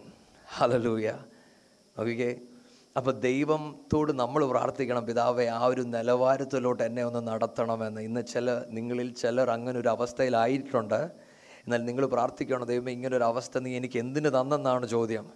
ഇന്ന് അതിനുള്ള ഉത്തരം ഇതാണ് ദൈവത്തിന്റെ മഹത്വം കാണാൻ. ഹലലൂയ നിങ്ങൾ അങ്ങനെ ഒരു അവസ്ഥയിലായതുകൊണ്ടാണ് ഇന്ന് നിങ്ങളുടെ പ്രാർത്ഥന മറ്റൊരു പരുവത്തിനിരിക്കുന്നത് ഇങ്ങനെ ആയതുകൊണ്ടാണ് ഇന്ന് ചിലവർ ഇന്ന് ഈ ആലയത്തിൽ കയറി വന്നത്. ഹലലൂയ നമ്മൾ ദൈവത്തോട് പ്രാർത്ഥിക്കേണ്ടത് ഇതാണ്. പിതാവേ എന്റെ ചില അവസ്ഥകൾ എനിക്ക് പോലും തിരിച്ചറിയാൻ പറ്റാതിരിക്കുമ്പോൾ ദൈവം നിന്റെ മഹത്വം കാണുവാൻ നീ എന്നെ സഹായിക്കുന്നതിനായി സ്തോത്രം. ഹലലൂയ ഇന്ന് ജോർജ് മുള്ളറിന്റെ ഈ വഴികൾ നമുക്കും കൂടെ എടുക്കാം. നമുക്കും ദൈവത്തിലൊന്ന് ആശ്രയിക്കാം. നമുക്കും ദൈവത്തോട് പറയാം പിതാവേ എനിക്ക് അങ്ങയോട് ചേർന്ന് നടക്കണം. കാശിൽ നിന്ന് വിട്ടോടുവാൻ എന്നെ നീ സഹായിക്കണം. അടുത്തത് പതിനൊന്നാമത്തെ വാക്യം. ഒന്ന് തിമോത്തി ആറ് അതിന്റെ പതിനൊന്നാമത്തെ വാക്യം നമുക്കൊന്നുകൂടെ വായിക്കാം. നീയോ ദൈവത്തിന്റെ മനുഷ്യനായുള്ളവേ അത് വിട്ടോടി നീതി ഭക്തി വിശ്വാസം സ്നേഹം ക്ഷമ സൗമ്യത എന്നിവയെ പിന്തുടരുക. കണ്ടോ? അപ്പം ഇതിൽ നിന്നെല്ലാം നമ്മൾ വിട്ടുവിടണം എന്ന് പറഞ്ഞതിന് ശേഷം പരിശുദ്ധാത്മാവ് എഴുതുകയാണ് നിങ്ങൾ എന്തിനെയാണ് പിന്തുടരേണ്ടത്? നീതി ഭക്തി വിശ്വാസം സ്നേഹം ക്ഷമ സൗമ്യത എന്നിവയെ പിന്തുടരുക. നമ്മൾ ഈ വാക്യം വായിക്കുമ്പോൾ നിങ്ങൾ ചിന്തിച്ച് നോക്കിക്കേ ഇതിനെ പിന്തുടർന്നാൽ നമുക്ക് വല്ലതും കിട്ടുമോ ഒന്നും കിട്ടത്തില്ല. നമ്മൾ ഈ ലോകത്തിൽ ഇതിന്റെ പുറയിലാണ് നടക്കുന്നതെങ്കിൽ നമുക്ക് വലിയ വിലയും കാണത്തില്ല. പക്ഷേ സ്വർഗം ഇതിനെ വിലയേറിയതായി കാണുന്നു. അല്ലല്ലോ ഇതാണ് വ്യത്യാസം. ലോകത്ത് ജീവിക്കുമ്പോൾ ലോകം വിലയേറിയതെന്ന് കാണുന്നത് സ്വർഗം വിലയേറിയതായി കാണുന്നില്ല. ഇതുകൊണ്ടാണ് ഞാനും നിങ്ങളൊരു ആത്മീയൻ എന്ന് പറയുമ്പോൾ ഒരു കാഴ്ചപ്പാടിനൊരു വ്യത്യാസമുണ്ട്. ഹലലുയ സ്വർഗം എന്താണ് പറയുന്നത് നമ്മൾ അന്വേഷിക്കണം. ഇവിടെ തിരുവചനം പറയുന്നത് നീതിയെ പിന്തുടരുക അന്വേഷിക്കുക. ഇംഗ്ലീഷിനകത്ത് പറയുന്നത് സ്ട്രൈവ് എന്നാണ് പറയുന്നത്. എന്ന് പറഞ്ഞാൽ ഇതിന്റെ പുറേ അധ്വാനിച്ചു പോകണം. അപ്പം റൈച്ചസ്നെസ് എന്ന് പറഞ്ഞാൽ ക്യാരക്ടർ സി ദൈവവചനം വായിക്കുമ്പോൾ നമുക്കറിയാം നീതിയെ നീതിയെക്കുറിച്ച് എഴുതിയിരിക്കുന്നത് നമ്മുടെ നീതി ഫിൽത്തി റാക്സ് ആണ് എഴുതിയിരിക്കുന്നത്. പക്ഷേ ഞാനും നിങ്ങളും ദൈവത്തെ അനുഗമിച്ച് ദൈവത്തെ അറിയുമ്പോൾ ക്രിസ്തുവിന്റെ നീതിയാൽ നമ്മൾ ധരിക്കപ്പെട്ടിരിക്കുകയാണ്. ആ നീതിയിൽ ഞാനും നിങ്ങളും ജീവിക്കണം. ആ നീതി ഈ ലോകത്ത് വെളിപ്പെടുന്നത് നമ്മുടെ ക്യാരക്ടറിൽ നിന്നാണ്. ക്യാരക്ടർ എന്ന് ചോദിച്ചാൽ സി ഇന്ന് നിങ്ങൾ എന്നെ കാണുമ്പോൾ നിങ്ങൾ എന്റെ സ്വഭാവം കാണുമ്പോൾ നിങ്ങൾ പറയും ഓ നല്ല സ്വഭാവം. പക്ഷെ അത് ക്യാരക്ടറല്ല നിങ്ങൾ ആരുമില്ലാത്തപ്പോൾ ഞാൻ ഒറ്റയ്ക്ക് എടുക്കുന്ന ഡിസിഷൻസ് അതാണ് ക്യാരക്ടർ. തിങ്കൾ മുതൽ ശനി വരെ നിങ്ങൾ നിങ്ങളുടെ വീട്ടിൽ റൂമിൽ ഓഫീസിൽ എടുക്കുന്ന തീരുമാനങ്ങൾ അതാണ് ക്യാരക്ടർ. ഞാൻ നിങ്ങളോട് ചോദിക്കട്ടെ? ഈ ക്യാരക്ടർ മറ്റുള്ളവർ കാണുമ്പോൾ അവർ ദൈവത്തെ കാണുന്നുണ്ടോ? അവർ ക്രിസ്തുവിനെ കാണുന്നുണ്ടോ?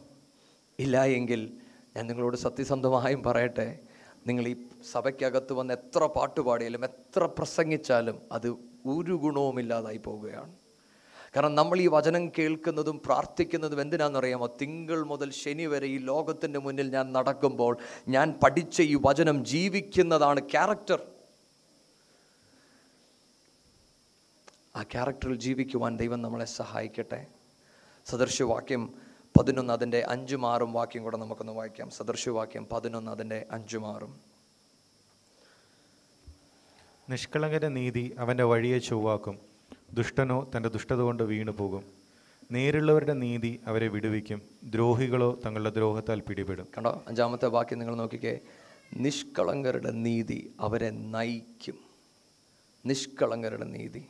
നമ്മളെ നിഷ്കളങ്കനാക്കിയത് ക്രിസ്തുവിന്റെ രക്തമാണ്. ആ രക്തത്തിലുള്ള നീതിയില്ല ഞാനും നിങ്ങൾ നടക്കേണ്ടത്. ഇതെന്തിനാ ഇമ്പോർട്ടന്റ് എന്നറിയാമോ? നിങ്ങളുടെ ജീവിതം കറക്റ്റ് അല്ല എങ്കിൽ നിങ്ങൾ എത്തിച്ചേരുന്ന ഇടം തെറ്റിപ്പോകും. സി നിങ്ങൾ നീതിയോടാണ് നടക്കുന്നതെങ്കിൽ ആ വഴി നിങ്ങളെ ക്രിസ്തുവിലോട്ട് അടുപ്പിക്കും. സി നമ്മൾ സഭായോഗത്തിന് വരുന്നത് കൊണ്ടോ ആരാധിച്ചത് കൊണ്ടോ പ്രസംഗിച്ചത് കൊണ്ടോ അല്ല എന്റെ വഴി മുന്നോട്ട് നയിക്കപ്പെടുന്നത് എന്റെ ജീവിതമാണ്. അതെന്നും നിങ്ങൾ തിരിച്ചറിഞ്ഞോണം. സി അതുകൊണ്ടാണ് പറയുന്നത് പെർസ്യൂ റൈച്ചസ്നസ് കാരണം നമ്മുടെ ഓഫീസിൽ നമ്മുടെ നമ്മുടെ എല്ലാ ദിവസത്തെ ജീവിതത്തിന്റെ അകത്ത് സി നമ്മൾ നീതിയോടെ ജീവിക്കാൻ തീരുമാനിക്കുമ്പോൾ നമുക്ക് നഷ്ടങ്ങളുണ്ടായെന്ന് വരും. നമുക്ക് പ്രയാസങ്ങളുണ്ടായെന്ന് വരും. പക്ഷേ നമ്മൾ പിന്നെയും ഇത് അനുഗമിക്കുന്ന എന്തിനാണെന്നറിയാമോ? ഇതാണ് എന്റെ ക്രിസ്തു ആഗ്രഹിക്കുന്നത്. ഹലലൂയ എനിക്ക് നഷ്ടം വന്നാലും ഞാൻ എന്റെ നാഥനെ പ്രസാദിപ്പിക്കും. ഇതുകൊണ്ടാണ് ഞാനിത് അനുഗമിക്കുന്നത്. സി നമ്മുടെ ഓഫീസിന്റെ അകത്ത് ചിലപ്പം നിങ്ങൾക്കെതിരെ ആരെങ്കിലും സംസാരിച്ച് കാണും നിങ്ങൾക്ക് കിട്ടേണ്ട പ്രൊമോഷൻ മറ്റൊരാൾക്ക് കിട്ടിയെന്ന് വരും അപ്പം നമ്മുടെ ചുറ്റളവിലുള്ളവരൊക്കെ പറയും പ്രതികരിക്കണം എന്ന് പറയുമ്പോൾ നിങ്ങൾ ദൈവവചനം നോക്കണം. ദൈവം പ്രതികരിക്കും. നിങ്ങൾ മൗനത്തോടിരിക്കുക എന്ന് പറയുമ്പോൾ സി മറ്റുള്ളവരൊക്കെ പറയും എടാ നീ മണ്ടത്തരമായി കാണിക്കുന്നതെന്ന് പക്ഷെ നിങ്ങൾ എന്തോ ചെയ്യുന്നതെന്ന് അറിയാമോ നിങ്ങൾ ക്രിസ്തുവിനെ അനുഗമിക്കുകയാണ്.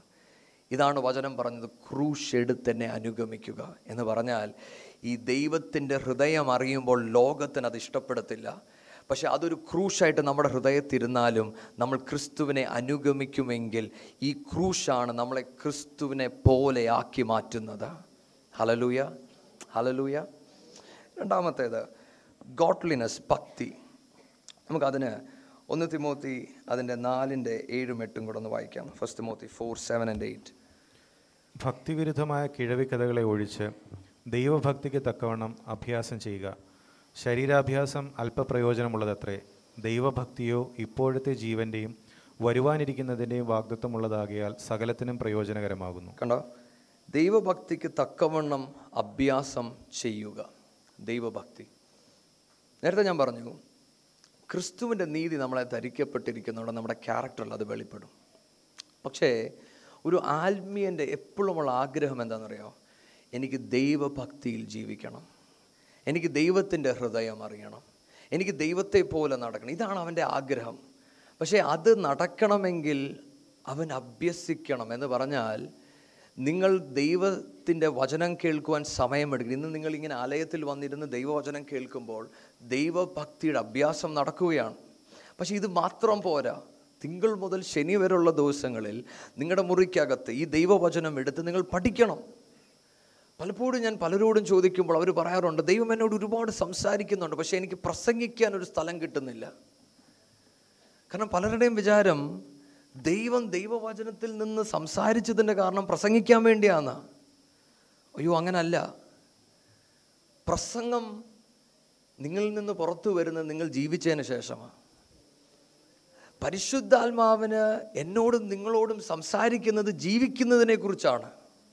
പക്ഷെ പലരും തെറ്റിദ്ധരിക്കുന്നത് അവരൊരു ഡയറിയൊക്കെ എടുത്ത് പുസ്തകത്തിനകത്ത് ഇങ്ങനെ ഒരുപാട് എഴുതിയിടും. അയ്യോ എന്നാണോ ഇനി എനിക്ക് അടുത്ത് പ്രസംഗിക്കാൻ ഒരു അവസരം കിട്ടുന്നത് ചർച്ച വന്ന് പാസ്റ്റർ എനിക്ക് അവസരമൊന്നും തരുന്നില്ല. മക്കളെ നിങ്ങളുടെ അവസരം തിങ്കൾ മുതൽ ശനിയുള്ള ദിവസങ്ങളാണ് ആ അവസരങ്ങൾ നന്നായി ഉപയോഗിക്കണം. പരിശുദ്ധാത്മാ നിങ്ങളെ പഠിപ്പിക്കുന്ന ജീവിക്കണം. ഇതാണ് അഭ്യാസം. അതുകൊണ്ട് അവിടെ എഴുതിയിരിക്കുന്നത് ശരീരാഭ്യാസം. അത് അല്പപ്രയോജനം. പക്ഷെ ഭക്തിക്കുള്ള അഭ്യാസം. അത് ഇവിടെയും വരാനിരിക്കുന്നിടത്തും അത് അനുഗ്രഹമാണ്. ഹാലലൂയ മറ്റൊരർത്ഥത്തിൽ നിങ്ങൾ ദൈവസന്നതിയിൽ ദൈവഭക്തിക്ക് വേണ്ടി സമയം വേർതിരിക്കണം. സി നമ്മൾ എക്സസൈസ് ചെയ്യുന്നവർ ഇതിന്റെ അകത്ത് കാണും. ഞാൻ നിങ്ങളോട് ചോദിക്കട്ടെ എക്സസൈസ് ചെയ്യുന്നവർ ജിമ്മിൽ പോയി ഒരു അരമണിക്കൂർ അല്ലെ ഒരു മണിക്കൂർ അതിനുവേണ്ടി സമയം വേർതിരിക്കണം? എന്നതുപോലെ ദൈവഭക്തിക്ക് നിങ്ങൾ സമയം വേർതിരിക്കണം. ഇന്ന് ഈ വചനം ധ്യാനിക്കുമ്പോൾ ഞാൻ നിങ്ങളോട് ചോദിക്കട്ടെ നിങ്ങൾ ദൈവഭക്തിക്ക് വേണ്ടി സമയം വേർതിരിക്കുന്നുണ്ടോ? നിങ്ങൾ പ്രാർത്ഥിക്കുവാൻ സമയം വേർതിരിക്കുന്നുണ്ടോ? മറ്റു ചിലർ എന്നോട് പറയാറുണ്ട് ബ്രദറെ ഞാൻ എപ്പോഴും പ്രാർത്ഥിക്കുക അതുകൊണ്ട് ഒരു പ്രത്യേക സമയമില്ല. എപ്പോഴും പ്രാർത്ഥിക്കാം. പൗലോസ് പറഞ്ഞിരിക്കുന്നത് എപ്പോഴും പ്രാർത്ഥിക്കുക എന്നുള്ളതാണ്. പക്ഷെ ഞാൻ നിങ്ങളോടൊരു കാര്യം പറയാം. കേൾക്കാൻ നല്ല നല്ല സുഖമുള്ള കാര്യമാണ്. പക്ഷെ നിശ്ചയമായിട്ട് നിങ്ങൾ പ്രാർത്ഥിക്കുന്നില്ലെന്നാണ് എന്റെ അർത്ഥം. കാരണം പ്രാർത്ഥിക്കുവാൻ നം നിങ്ങൾ സമയം വേർതിരിക്കണം. അപ്പോൾ മാത്രമേ പ്രാർത്ഥന നടക്കത്തുള്ളൂ. ദൈവവചനം ധ്യാനിക്കുവാൻ നിങ്ങൾ സമയം എടുക്കണം. എത്ര ബിസിയാണെങ്കിലും ഒരു അരമണിക്കൂർ ഒരു മുക്കാൽ മണിക്കൂർ ദൈവവചനവുമായി ഇരിക്കണം. ദൈവത്തോട് പറയണം പിതാവ് എന്നോടൊന്ന് സംസാരിക്കണം. എനിക്ക് ജീവിക്കണം. എനിക്ക് അങ്ങേപ്പോലെ ജീവിക്കുവാൻ എന്നെ ഒന്ന് പഠിപ്പിക്കണം. അവിടെയാണ് ദൈവഭക്തിയിൽ ജീവിക്കുവാൻ ദൈവം നമ്മളെ സഹായിക്കുന്നത്. അവിടെ ഒരുപാട് കാര്യങ്ങൾ പറഞ്ഞിട്ടുണ്ട്. ഒരു ഉദാഹരണം ഒരു എക്സാമ്പിൾ ഞാൻ പറഞ്ഞിട്ട് അവിടെ നിന്ന് ഞാൻ മാറട്ടെ. കൊറിറ്റൻ ബൂം എന്ന് പറഞ്ഞ ഒരു ദൈവദാസി. ജർമ്മനിയിൽ ഹിറ്റ്ലറിന്റെ ആ കാലത്ത് ജീവിച്ചിരുന്ന ഒരു സ്ത്രീ. പുള്ളിക്കാരത്തിയുടെ കുടുംബം പുള്ളിക്കാരത്തിയുടെ മാതാവും പിതാവും അവിടെ ഹിറ്റ്ലർ യഹൂദന്മാരെ ഒരുപാട് പ്രശ്നത്തിൽ കൂടെ കടന്നു പോകുന്ന സമയത്ത് ഈ യഹൂദന്മാരെ ഇവരുടെ വീട്ടിൽ കൊണ്ട് പാർപ്പിക്കുമായിരുന്നു. അവരുടെ വീട്ടിന്റെ ഒരു മതിലിന്റെ അപ്പുറം സൈഡിൽ ഈ യഹൂദന്മാർക്ക് വേണ്ടി അവരൊരു മുറി പിടിച്ചിട്ട് അവരെ ഫീഡ് ചെയ്യും അവർക്ക് ആവശ്യമുള്ളതൊക്കെ കൊടുക്കുമായിരുന്നു ഈ കുടുംബം ചെയ്തുകൊണ്ടിരുന്നത്. പുള്ളിക്കാരത്തിന്റെ ബയോഗ്രഫി വായിക്കുമ്പോൾ തന്റെ പിതാവിനോട് പരിശുദ്ധാത്മാ പറഞ്ഞത് കേട്ട് താൻ അനുസരിച്ച് ചെയ്ത ഒരു കാര്യം. നിങ്ങൾ മനസ്സിലാക്കണം ആ സമയത്ത് കോൺസെൻട്രേഷൻ ക്യാമ്പിന്റെ അകത്ത് ഈ ജൂയിഷ് പീപ്പിളിനെ ഇടുവാണ്. അപ്പം ആരോ ഇവരെ ഒറ്റിക്കൊടുത്ത് അപ്പനും അമ്മയും കുറിറ്റൻ ബോമും തന്റെ അനിയത്തിയും കോൺസെൻട്രേഷൻ ക്യാമ്പിൽ ചെന്നു. അങ്ങനെ ആ കോൺസെൻട്രേഷൻ ക്യാമ്പിൽ വെച്ച് കുറിറ്റൻ ബോമു ഒഴി ഒഴിവെ. ബാക്കി എല്ലാവരും മരിച്ചുപോയി. ഒരുപാട് നാൾ കഴിഞ്ഞ് കൊറിറ്റൻ ബൂമ് ആ കോൺസെൻട്രേഷൻ ക്യാമ്പിൽ നിന്ന് ദൈവം വിടുവിച്ചു. അതിനുശേഷം പുള്ളിക്കാരത്തി ദൈവത്തിന്റെ വചനവുമായി ലോകത്തിന്റെ നാനാഭാഗങ്ങളിൽ സുവിശേഷവുമായി പോയി. ആ സമയത്ത് പുള്ളിക്കാരത്തിയുടെ ആ സ്റ്റോറിക്കകത്ത് എഴുതിയ ഒരു ഒരു ഭാഗമാണ് ഞാൻ ഈ പറയുന്നത്. പുള്ളിക്കാരത്തി ജർമ്മനിയിൽ ദൈവവചനം പ്രസംഗിക്കുമ്പോൾ ദൈവത്തിന്റെ സ്നേഹത്തെക്കുറിച്ച് ദൈവത്തിന്റെ ക്ഷമയെക്കുറിച്ച് പഠിപ്പിക്കുമായിരുന്നു പഠിപ്പിച്ചു കഴിഞ്ഞ ദൈവവചനം കേട്ട് എല്ലാവരും ഇറങ്ങിപ്പോകുന്ന സമയത്ത് പുള്ളിക്കാരൻ നോക്കിയപ്പം ഒരാൾ പുള്ളിക്കാരത്തിയുടെ അടുത്തോട്ട് നടന്നു വരുന്നു. പുള്ളിക്കാരത്തി നോക്കിയപ്പം പുള്ളിക്കാരത്തിക്ക് അറിയാവുന്ന ഒരു മുഖം. പെട്ടെന്നാണ് പുള്ളിക്കാരത്തിക്ക് മനസ്സിലായത് തന്റെ കോൺസെൻട്രേഷൻ ക്യാമ്പിൽ ഗാർഡായിട്ട് നിന്ന ഒരു മനുഷ്യനെ ഈ നടന്നു വരുന്നത്. പെട്ടെന്ന് തന്റെ ഹൃദയത്തിന്റെ അകത്ത് ഒരുപാട് ഇമോഷൻസ് വരാൻ തുടങ്ങി. കാരണം തന്റെ അനിയത്തിയും തന്റെ അപ്പനും അമ്മയും മരിച്ചുപോയ കാരണക്കാരാണ് ഈ വരുന്നത്. താൻ പെട്ടെന്ന് പ്രാർത്ഥിച്ചു ദൈവം ഞാൻ എന്തു ചെയ്യണം? കാരണം താൻ അന്ന് പഠിപ്പിച്ചത് ദൈവസ്നേഹത്തെക്കുറിച്ചും ക്ഷമയും കുറിച്ച് പഠിപ്പിച്ചതാണ് ഈ പുള്ളിക്കാരൻ നടന്ന് ഫ്രണ്ടിൽ വന്നപ്പോൾ താൻ കൈ നീട്ടിയിട്ട് പറഞ്ഞു നല്ല മെസ്സേജ് ആയിരുന്നു. എന്നിട്ട് ഇങ്ങനെ പറഞ്ഞു നിങ്ങൾ പറഞ്ഞായിരുന്നല്ലോ നിങ്ങളിങ്ങനെ ഈ കോൺസെൻട്രേഷൻ ക്യാമ്പിൽ ഞാൻ അവിടെ ഒരു ഗാർഡായിരുന്നു അപ്പോൾ പുള്ളിക്കാരത്തിയുടെ മനസ്സിൽ കൂടെ ഇങ്ങനെ ചിന്ത പോവാണ്. ഓ പുള്ളിക്കാൻ അപ്പോൾ എന്നെ മനസ്സിലായില്ല. പുള്ളിക്കാൻ അറിയത്തില്ല പുള്ളിക്കാൻ എന്താ ചെയ്തതെന്ന് പക്ഷെ കൈ നീട്ടി നിർത്തിയിരിക്കുക പുള്ളിക്കാരത്തേക്ക് കൈ നീട്ടാൻ പറ്റുന്നില്ല. പുള്ളിക്കാരത്തി ദൈവസന്നിധിയിൽ പ്രാർത്ഥിച്ചു പിതാവേ നിന്റെ ശക്തി എന്റെ മേലൊന്ന് തരണം. എനിക്കൊന്ന് കൈ ഒന്ന് പൊക്കി. ഓക്കെ എന്ന് പറയാനെങ്കിലും പറ്റണം. കാരണം ഞാൻ ഇപ്പോൾ ദൈവത്തിന്റെ ക്ഷമയെക്കുറിച്ച് പറഞ്ഞതേ ഉള്ളൂ. പക്ഷേ തന്റെ ഹൃദയത്തിന്റെ അകത്ത് തനിക്ക് വന്ന നഷ്ടങ്ങൾ വേദനകൾ തന്റെ ഹൃദയത്തിൽ കൂടെ കടന്നു പോവുകയാണ് താൻ പറയുന്നത് പെട്ടെന്ന് താൻ പ്രാർത്ഥിച്ചു പിതാവേ എനിക്ക് ക്ഷമിക്കുവാൻ ഒരു മനസ്സ് തരണം. പറഞ്ഞു തീരുവേൻ തന്റെ കൈ പൊങ്ങി ആ മനുഷ്യന്റെ കൈ കയറി പിടിച്ചു. എന്നിട്ട് താൻ ഇങ്ങനെ പറഞ്ഞു സഹോദരൻ ഞാൻ നിങ്ങളോട് ക്ഷമിക്കുന്നു. I forgive you for what you have done ആ മനുഷ്യൻ അവിടെ നിന്ന് പൊട്ടിക്കരഞ്ഞിട്ട് പറഞ്ഞു ഞാൻ എന്റെ ആ ടൈമിൽ ഞാൻ അറിയാതെ ചെയ്തു പോയ കുറ്റങ്ങൾ എന്റെ ദൈവം നിങ്ങൾ പറഞ്ഞതുപോലെ പൂർണമായും ക്ഷമിക്കുമെന്ന് ഞാൻ വിശ്വസിക്കുന്നു. എന്നിട്ട് കൊറിറ്റൻ ബോമിനോട് പറഞ്ഞു നിങ്ങൾ എന്നോട് പറയുമോ നിങ്ങൾ എന്നോട് ക്ഷമിച്ചു എന്ന്. കുറിറ്റൻ ബൂം പറയുന്നത് അതൊരു ഭയങ്കര ഇമോഷണൽ ആയിട്ടുള്ള ഒരു സമയമായിരുന്നു. പക്ഷെ കുറിറ്റൻ ബൂം അവിടെ നിന്നുകൊണ്ട് പറഞ്ഞു സഹോദര ഞാൻ നിങ്ങളോട് ക്ഷമിക്കുന്നു. ഞാനിത് പറയുന്നതിന്റെ കാരണം ദൈവമക്കളെ നമ്മുടെ ജീവിത സാഹചര്യങ്ങളിൽ നമ്മുടെ യാത്രയിൽ നമുക്കുണ്ടായ വേദനകൾ നമ്മുടെ നഷ്ടങ്ങൾ പക്ഷേ ഇവിടൊക്കെ ദൈവത്തിന്റെ കരം നമ്മൾ കാണുവാൻ തുടങ്ങും. അതുകൊണ്ട് ഇവിടെ പറയുന്ന pursue righteousness peace love faith എന്ന് പറഞ്ഞാൽ സി നമ്മൾ ദൈവത്തെ അനുഗമിച്ച് ദൈവത്തിന്റെ കൂടെ സ്റ്റെപ്പുകൾ എടുക്കുമ്പോൾ നമ്മുടെ നഷ്ടങ്ങളിൽ നമ്മുടെ വേദനകളിലൊക്കെ ദൈവത്തിനൊരു പർപ്പസ് ഉണ്ട്. ഹലലൂയ ദൈവം നമ്മളെ അവിടെയൊക്കെ കൊണ്ടെത്തിച്ച് നമ്മളെ റിസ്റ്റോർ ചെയ്യും. ദൈവത്തിന്റെ ഹൃദയം നമ്മളെ പഠിപ്പിക്കുവാൻ വേണ്ടി അത് ചെയ്യുന്നത്. ഞാൻ കൊറിറ്റൻ ബോമിന്റെ ഈ കഥ പറഞ്ഞതിന്റെ കാരണം സി തന്നെ ദൈവം വിടുവെച്ചു. പക്ഷേ പിന്നെയും തന്നോട് ദൈവത്തിന് പിന്നെയും ഇടപെടുവാനുണ്ടായിരുന്നു. താൻ ദൈവത്തിന്റെ മെസ്സേജ് പറയുന്നുണ്ട്. പക്ഷേ അപ്പോഴും ദൈവം തന്നെ പണിതുകൊണ്ടിരിക്കുകയാണ്. മറ്റൊരർത്ഥത്തിൽ ദൈവമക്കളെ നമ്മൾ ആരും പെർഫെക്റ്റ് അല്ല. പക്ഷേ ഈ യാത്രയിൽ വെച്ചാണ് ദൈവം എന്നെയും നിങ്ങളെയും പഠിപ്പിക്കുന്നത്. ഇതുകൊണ്ടാണ് നേരത്തെ പാസ്റ്ററുകൾ പറഞ്ഞപ്പോൾ പറഞ്ഞത് നമുക്കൊരു പെർഫെക്റ്റ് ചേർച്ച് കണ്ടുപിടിക്കാൻ പറ്റത്തില്ല because we are all imperfect പക്ഷെ നിങ്ങൾ തിരിച്ചറിയണം ഈ വഴിയിൽ വെച്ചാണ് എന്നെയും നിങ്ങളെയും ദൈവം പെർഫെക്റ്റ് ആക്കി മാറ്റുന്നത്. ഹലലൂയ അതിനായിട്ട് നമുക്ക് ദൈവത്തെ സ്തുതിക്കാം. അടുത്ത ഒരു വാക്യം കൂടെ വായിച്ച് ഞാൻ വേഗം നിർത്താം. പന്ത്രണ്ടാമത്തെ വാക്യം. വിശ്വാസത്തിന്റെ നല്ല പോർ പൊരുതുക നിത്യജീവനെ പിടിച്ചുകൊള്ളുക. എന്തുവാണ് ഈ വിശ്വാസത്തിന് നല്ല പോർ പൊരുതുക എന്ന് പറഞ്ഞാൽ? അപ്പം നമ്മൾ ഒരിടത്ത് വായിച്ചു നമ്മൾ ഫ്ലീ ചെയ്യണം മറ്റൊരിടത്ത് നമ്മൾ വായിച്ചു പിന്തുടരണം എന്ന് വായിച്ചു. അടുത്ത് നമ്മൾ വായിക്കുവാണ് നല്ല പോർ പൊരുതണം. നമുക്ക് രണ്ട് തിമോത്തി നാല് അതിന്റെ ഏഴാമത്തെ വാക്യം ഒന്ന് വായിക്കാം. Second Timothy four verse seven ഞാൻ നല്ല പോർ പൊരുതു ഓട്ടം തികച്ചു വിശ്വാസം കാത്തു. ആമേൻ. നോക്കിക്കേ പൗലൂസ് പറയുവാണ് ഞാൻ നല്ല പോർ പൊരുതി ഓട്ടം തികച്ചു വിശ്വാസം കാത്തു. മക്കളെ നമ്മളെല്ലാവരും ഒരു ഓട്ടക്കളത്തിലാണ്. ഇതുകൊണ്ടാണ് ഞാൻ നിങ്ങളോട് പറഞ്ഞത് നമ്മൾ ഈ ലോകത്തിലെ ആൾക്കാരെ പോലല്ല. ഈ ലോകത്തിലെ ആൾക്കാർക്ക് അവരുടേതായ പ്ലാൻസ് ഉണ്ട്. പക്ഷേ ഞാനും നിങ്ങളും ദൈവികമായ ഒരു പ്ലാനിലാണ് ജീവിക്കുന്നത്. മറ്റൊരർത്ഥത്തിൽ നമ്മൾ സാധാരണ പറയും നമ്മളൊരു വലിയ മാരത്തോൺ ഓടുവാണെന്ന് പറയും. പക്ഷേ ഞാൻ കുറച്ചുകൂടെ കയറ്റി പറയട്ടെ ഈ മാരത്തോണിന്റെ അകത്ത് ഞാനും നിങ്ങളും ഒരു ഹൺഡ്രഡ് മീറ്റർ റേസ് ഓടുന്നുണ്ട്.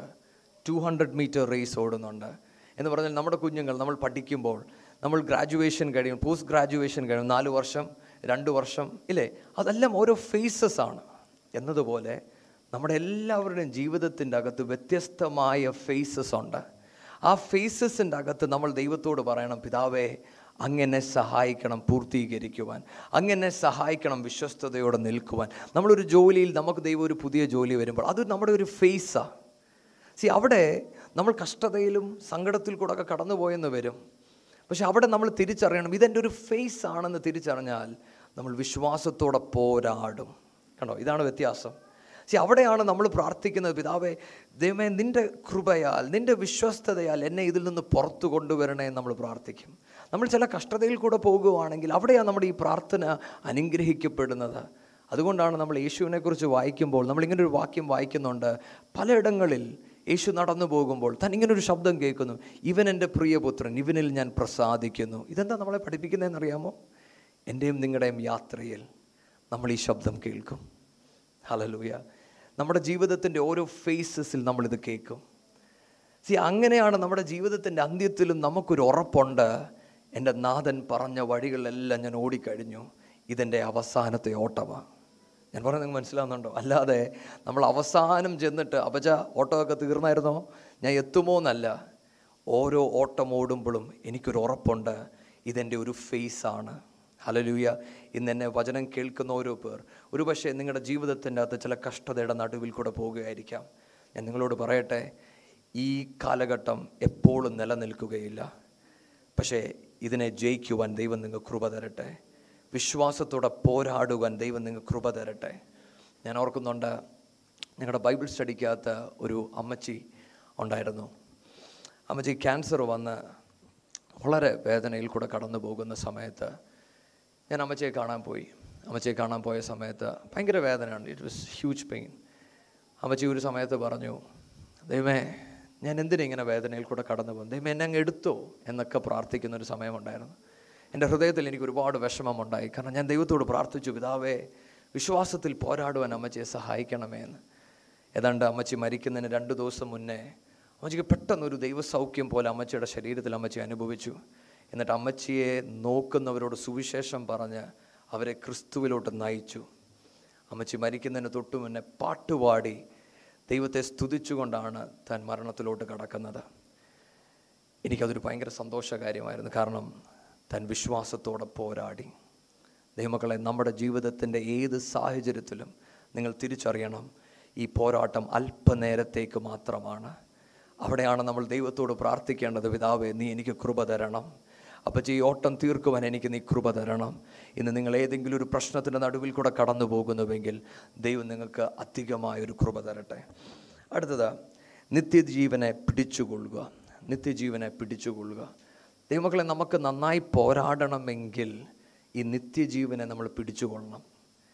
യോഹനാൻ പതിനേഴ് അതിന്റെ മൂന്നാമത്തെ വാക്യം പറയുന്ന നിത്യജീവൻ എന്ന് പറയുന്നത് ക്രിസ്തുവിനെ അധികമായിട്ട് അറിയുക. ടു നോ ജീസസ് സി നമുക്ക് ദൈവത്തെ അറിയത്തില്ല എങ്കിൽ പിന്നെ നമുക്ക് അതിൽ മുറുകെ പിടിക്കുവാൻ കഴിയത്തില്ല. ഞാൻ ഈ ഒരു വാക്യം കൂടെ വായിച്ച് ഞാൻ നിർത്താം. യെറമിയ ഒമ്പത് അതിന്റെ ഇരുപത്തിനാലാമത്തെ വാക്യം. Jeremiah nine twenty three and twenty four.